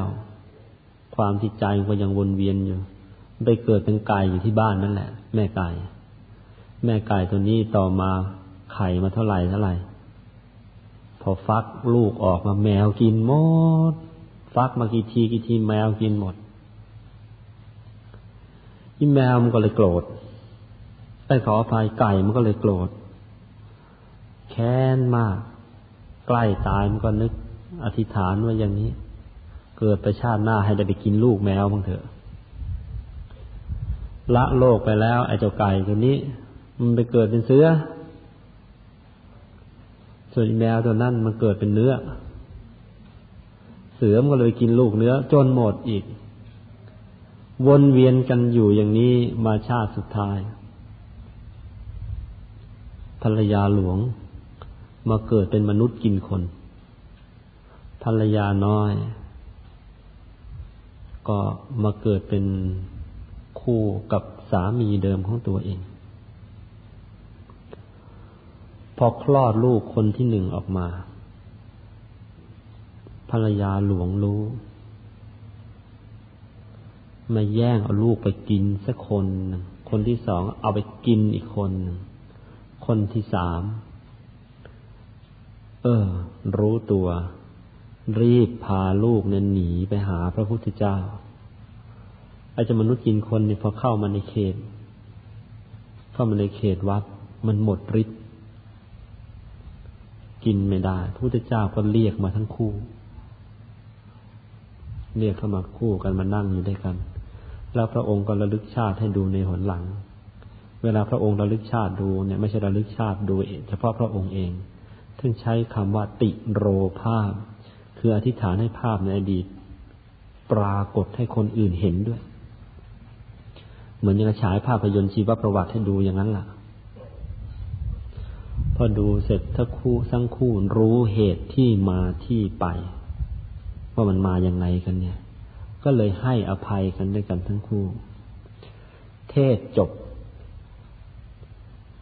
ไอ้จะนางมนุษย์จินคนนั้น เอิญได้บรรลุธรรมเป็นพระโสดาบัน ส่วนภรรยาน้อยนั่น ก็ได้แต่ว่าได้ความศรัทธาเกิดขึ้นในพุทธศาสนา ก็ทีนี้นางยักษ์กินคนนั่นนะมนุษย์กินคนนั่นนะพอเป็นพระโสดาบันแล้วแต่เดิมมันเป็นมนุษย์กินคนมาทำมาหากินอะไรก็ไม่เป็น ก็ไม่รู้จะไปทำมาหากินที่ไหน แม่เด็กนั่นหรือภรรยาน้อยในอดีตนั้น ก็เลยรับไปเลี้ยงเอาไว้ รับไปเลี้ยงเอาไว้ที่บ้าน ก็ได้ผลได้ผลประโยชน์ได้ผลดีด้วยกันทั้งคู่ ซึ่งเนื่องจากเป็นพระโสดาบันด้วยแล้วก็เป็นไอ้พวกเขาใช้คำว่ายักษ์สินีกึ่งยักษ์กึ่งคน มีความสามารถในอย่างว่า เออฤดูปีนี้ฝนจะแรงหรือฝนจะชุก เขารู้รู้ล่วงหน้า เพราะฉะนั้นปีไหนฝนจะแรงก็บอกภรรยาน้อยในอดีตนั่นนะบอกว่านี้ ปีนี้จะทำไร่ทำนาแล้วก็ไปทำในที่ลุ่มนะแล้วจะได้ดี แล้วก็ได้ดีจริง ๆ ปีไหนฝนชุกรู้ล่วงหน้า ก็บอกให้ภรรยาน้อยนั่นนะไปไปทำไร่ทำนาทำที่ดอน แล้วจะไม่โดนท่วมตาย ก็ได้ผลดีอย่างนี้ ก็ ตั้งหลักตั้งฐานได้ดีด้วยกันทั้งคู่ก็พึ่งพาอาศัยกัน นี่ก็เป็นอีกเรื่องหนึ่ง เพราะฉะนั้นก็ฝากไว้ด้วย คุณผู้หญิงที่ใจดีหาภรรยาน้อยไม่ให้สามีก็ อย่าไปหาเลย ยุ่งเปล่านะใจดีแค่ไหนก็อย่าเลย เรื่องยุ่งมันเคยเกิดขึ้นมาแล้ว แล้วก็พอสามีก็ไม่ต้องไปเขี่ยวเข็นไปหามาเองแล้วเขี่ยวเข็นให้ไปหาให้หรือไปหามาเองหรอก เพราะว่าคนเรามันยังไม่หมดกิเลส มันอาจจะอิจฉาตาร้อนกันขึ้นมาเมื่อไหร่ก็ได้ แล้วก็มันหาเรื่องลงนรกด้วยกันทั้งคู่แหละนะอีกเรื่องหนึ่งเป็นเรื่องของคนรักเมีย มีเรื่องเล่าว่า สามีภรรยาคู่หนึ่ง สามีน่ะ เป็นคนตั้งใจทำบุญทำทานดีแต่ว่าภรรยาแล้วก็ สามีให้ทานทีไรแล้วก็เครื่อง ด่าสามีส่งไปเลย ละโลกไปแล้วทั้งคู่ สามีเป็นเทวดาภรรยาไปเกิดเป็นเปรตแต่ว่าไอ้ความรักภรรยาก็ไม่ทิ้งเหมือนกัน พยายามจะไปช่วย อาจจะเปรตท่านั้นก็แปลก เปรตภรรยานั่นนะคือสามีเป็นเทวดาเขาตามไป เห็นเปรตท่านอดอยากอยู่ ตัวมีอาหารทิพย์คืออาหารที่เกิดจากการทำบุญทำทานเมื่อสมัยเป็นมนุษย์นะมีเท่าไหร่เขาส่งไปให้ แต่พอเปรตภรรยาที่เป็นเปรตรับกันแล้ว อาหารนั้นมันกลายเป็นก้อนอิฐก้อนหิน มันกลายเป็นท่อนเหล็กท่อนไม้ กินไม่ได้ทำไงก็ไม่ได้ก็อดอยู่นั่นนะจนกระทั่งก็มาเจอพระภิกษุภรรยาสามีที่เป็นเทวดาก็เลย ตั้งใจ ทำทานนั้นด้วยฤทธิ์ของเทวดา ถวายพวกอาหารทิพย์กับผ้าทิพย์ให้กับพระภิกษุ แล้วก็อุทิศส่วนกุศลให้นางเปรตนั้น นางเปรตนั้นอนุโมทนาปุ๊บบุญที่เกิดใหม่กับบุญที่เคยทำให้ข้ามภพข้ามชาติก็มีอยู่มั่งมันรวมกันเข้า เลยพ้นสภาพเปรตไปไปเป็นเทวดาได้ มันเป็นนางฟ้าไปได้ก็รอดตัวไป นี่ก็เป็นเรื่องปรากฏในในพระไตรปิฎกยังมีเรื่องในพงศาวดารจีนอยู่อีกเรื่องหนึ่งอันนี้พวกเราอาจจะไม่เคยรู้กัน เรื่องอยู่ว่าในสมัยราชวงศ์ถังเออกษัตริย์องค์ไหนจำชื่อไม่ได้ แต่ในราชวงศ์ถัง มีมเหสีเออกษัตริย์ราชวงศ์ถังองค์นั้นน่ะ ก็เป็นคนใจบุญสุนทานดิ แต่ว่ามาเหสีไม่เอาหรอก อยู่ต่อมากษัตริย์ฮ่องเต้ยกทัพไปรบชายแดนก็สั่งมาเหสีไว้ทำบุญทำทาน แต่ว่ามาเหสีไม่ทำชนะศึกกลับมาแล้วก็ยังหลอกผัวอีกว่าทำเรียบร้อยแล้วความจริงไม่ได้ทำต่อมามาเหสีตายซะก่อน มีวันหนึ่งห้องเต้ นอนอยู่ในบรรทมอยู่ในวังเนี่แหละกลางคืน เห็นมาเหสีเนี่ย มาร้องขอให้ช่วย เป็นเปรตมาร้องขอให้ช่วย รุ่งเช้าท่านก็เลยประชุม ถามพวกพระภิกษุจีนว่าจะควรจะทำยังไง พระภิกษุจีนก็เลยบอกว่าอ๋ออันอย่างนี้ก็ต้องทำทานอุทิศส่วนกุศลให้ และให้เปรตนั้นอนุโมทนาแล้วก็จะพ้นจากสภาพนั้น ท่านก็ทำเวลาท่านทำท่านทำยังไง ความที่เป็นห้องเต้เงินทองในท้องพระคลังท่านก็ออกมาทำรถม้ารถรถลากอะไรต่างๆ ท่านก็เอาออกมาทำแม้แต่คนใช้ในวังนะพวกนางทาสีต่างๆ ท่านก็เอาปลดปล่อยมัน หรือไม่งั้นที่ปลดปล่อยไปแล้ว หากินไม่เป็นเอาก็ยกให้เป็นทานไปกับคนอื่น ๆ ที่จะรับเลี้ยงดูได้เอาไป ท่านก็ทำอย่างนี้ อีกเจ็ดวันต่อแล้วอุทิศส่วนกุศลนะอีกเจ็ดวันต่อมา ท่านบรรทมอยู่ในวัง ก็เห็นปรากฏเป็นมเหสีหน้าตาผ่องใสมาเชียวบอกว่ามาขอบใจพระองค์ที่ทำบุญอุทิศส่วนกุศลไปให้ บอกพ้นสภาพจะเป็นเปรตแล้ว ท่านก็เล่าให้ประชาชน เล่าให้เสนาบดีทั้งหลายฟัง ก็เป็นที่เรื่องลือกัน ที่นี้เกิดความเข้าใจผิดขึ้นมาประการหนึ่ง แล้วความเข้าใจก็ผิดอันนี้ ได้ลุกลามมาจนทั้งถึงเมืองไทยนะคือเป็นตอนต่อมาภายหลังก็เลยเป็นธรรมเนียม ว่า เออ เมื่อผู้ตายไปแล้วนี่ละโลกไปแล้วก็ผู้ที่อยู่ข้างหลัง ก็ควรจะทำบุญทำทานอุทิศส่วนกุศลให้เหมือนอย่างห้องเต้ทำให้มาเหสีนี่แหละ แต่ทีนี้ตัวเองชาวบ้านทั่ว ๆ ไปเป็นคนยากคนจน แล้วจะเอาทองเอาเงินที่ไหนไปทำบุญทำทาน เอารถเอาอะไรไปทำบุญทำทานอย่างกับห้องเต้ล่ะทำไม่ได้ แต่เกิดมีคนหัวใสขึ้นมาทำอย่างนี้เลยไปทำกระดาษเงินกระดาษทองมาอ้าวละสิเอาไปทำรถกระดาษม้ากระดาษช้างกระดาษเอาเงินกงเต็กทำกันขึ้นมา แล้วก็เผาไปให้ เผาไปให้นี่ผู้ที่ละโลกได้ไหม ได้เหมือนกัน ได้อะไร ได้ขี้เท่า ก็มันไม่ได้มันไม่ได้ทำอะไร มันไม่ได้เป็นทานอะไรนี่เอามาเผาทิ้งกัน แต่ว่ามันกลายเป็นประเพณีซะแล้ว เดี๋ยวนี้ห้ามก็ไม่เชื่อ ปีปีนึงเผากระดาษเงินกระดาษทองกันก็ไม่รู้เท่าไหร่ แบงก์กงเต็กพิมพ์กันมาเป็นตั้งตั้งเผาไอ้บางคน เออมีเบนซ์ด้วยนะเวลาเผา อะ มีเบนซ์กระดาษในกงเต็กเอาไปเผาเออมีคนใช้ด้วยนะระโทษใครอยากเป็นคนใช้ใครเผา อันนี้ก็เป็นโรคจิตอย่างแล้วอย่าไปทำเขานะแล้วเสียกันแพงๆในนั้นกงเต็กเนี่ย ว่ากันเป็นหมื่นว่ากันเป็นแสน หลายหลายแสนก็เอา ไม่ได้อะไรเลย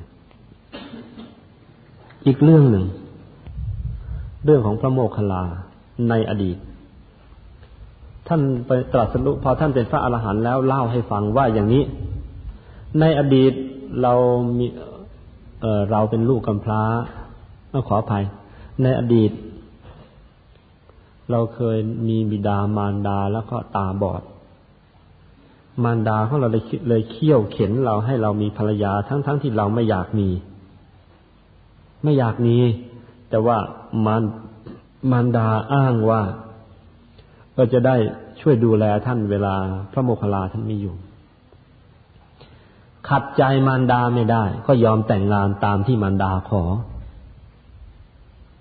แต่ว่าภรรยาที่ได้มานี่เจ้ากรรม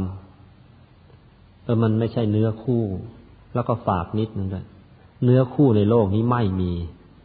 มีแต่กระดูกคู่ มีแต่กระดูกคู่ เป็นยังไงล่ะ เออพระโมคคัลลา เออภรรยาคนเนี้ยขี้เกียจเลี้ยงดูแม่ เพราะฉะนั้นก็แกล้งใส่ความแม่ต่าง ๆ ว่าแม่ขี่บนแม่อย่างงน้นแม่อย่างนี้สารพัด ในที่สุดยุให้พระโมคคัลลาเนี่ย เอาแม่ไปทิ้งเสีย ท่านก็หลงเมียเชื่อเมียเลยเอาแม่เนี่ย กับพ่อเนี่ย ใส่เกวียนไปซึ่งตาบอดนี่แหละเอาพ่อกับแม่ตาบอดใส่เกวียนไปจะไปทิ้งในป่าพอไปถึงป่าลึกเข้า แกล้งออกอุบายว่าเดี๋ยว จะเข้าไปแวะกลางทางไปธุระสักหน่อยเดี๋ยวจะกลับมา พอไปสักเดี๋ยวก็ย้อนกลับทำเป็นเสียงโจร มาถึงก็ตีพ่อตีแม่เลยกะเอาตายครับหลงเมียซะแล้วตอนนี้ ที่แรกไม่อยากมีเมีย อีตอนนี้หลงเมีย ก็แม่พ่อ แทนที่จะร้องโวยวายขอชีวิตโจรเปล่าก็ลูกก็ลูกชายละแกล้งเป็นโจรมา กับตะโกนไปบอกว่า ลูกเอ้ย ลูกแม่อยู่ไหน อย่ากลับมานะหนีไปให้พ้นเพราะโจรมันกำลังจะฆ่าแม่แม่จะตาย พ่อจะตาย แทนที่จะห่วงตัวเองห่วงลูก พระโมคคัลลาท่านเห็นน้ำใจแม่เลยหยุดตี แล้วก็แกล้งเข้าป่าไปสักเดียวแล้วก็กลับมา แล้วก็พาแม่พาพ่อกลับมาอยู่บ้านตามเดิมเมียจะว่ายังไงไม่ฟังเสียง เมียพูดมากเลยไล่เมียออกจากบ้านไปซะอีกเลี้ยงดูแม่อย่างดีจนกระทั่งตายจากกันไป แต่กรรมอันนี้ไม่สิ้น ตกนรกสย่ำแย่ เกิดมากี่ชาติกี่ชาติ โดนทุบตีตายไปทุกชาติทุกชาติ แม้ชาติสุดท้ายมาเป็นพระโมคคัลลาแล้ว เป็นพระอรหันต์อัครสาวกแล้ว ยังมาถูกโจรทุบตาย นี่คือเวรของท่าน เพราะฉะนั้นก็ขอฝากไว้ด้วยนะ กับพวกเรา หลงเมียหรือหลงผัวจนกระทั่งลืมพ่อลืมแม่ไปก่อเวรอย่างนี้เข้า แล้วมันไม่คุ้ม ถ้าไม่มั่นใจว่าเราจะเป็นคนหลงเมียหลงผัวมากถึงขนาดนี้หรือไม่แล้วก็ นั่นก็อยู่เป็นคนเดียวซะก็แล้วกัน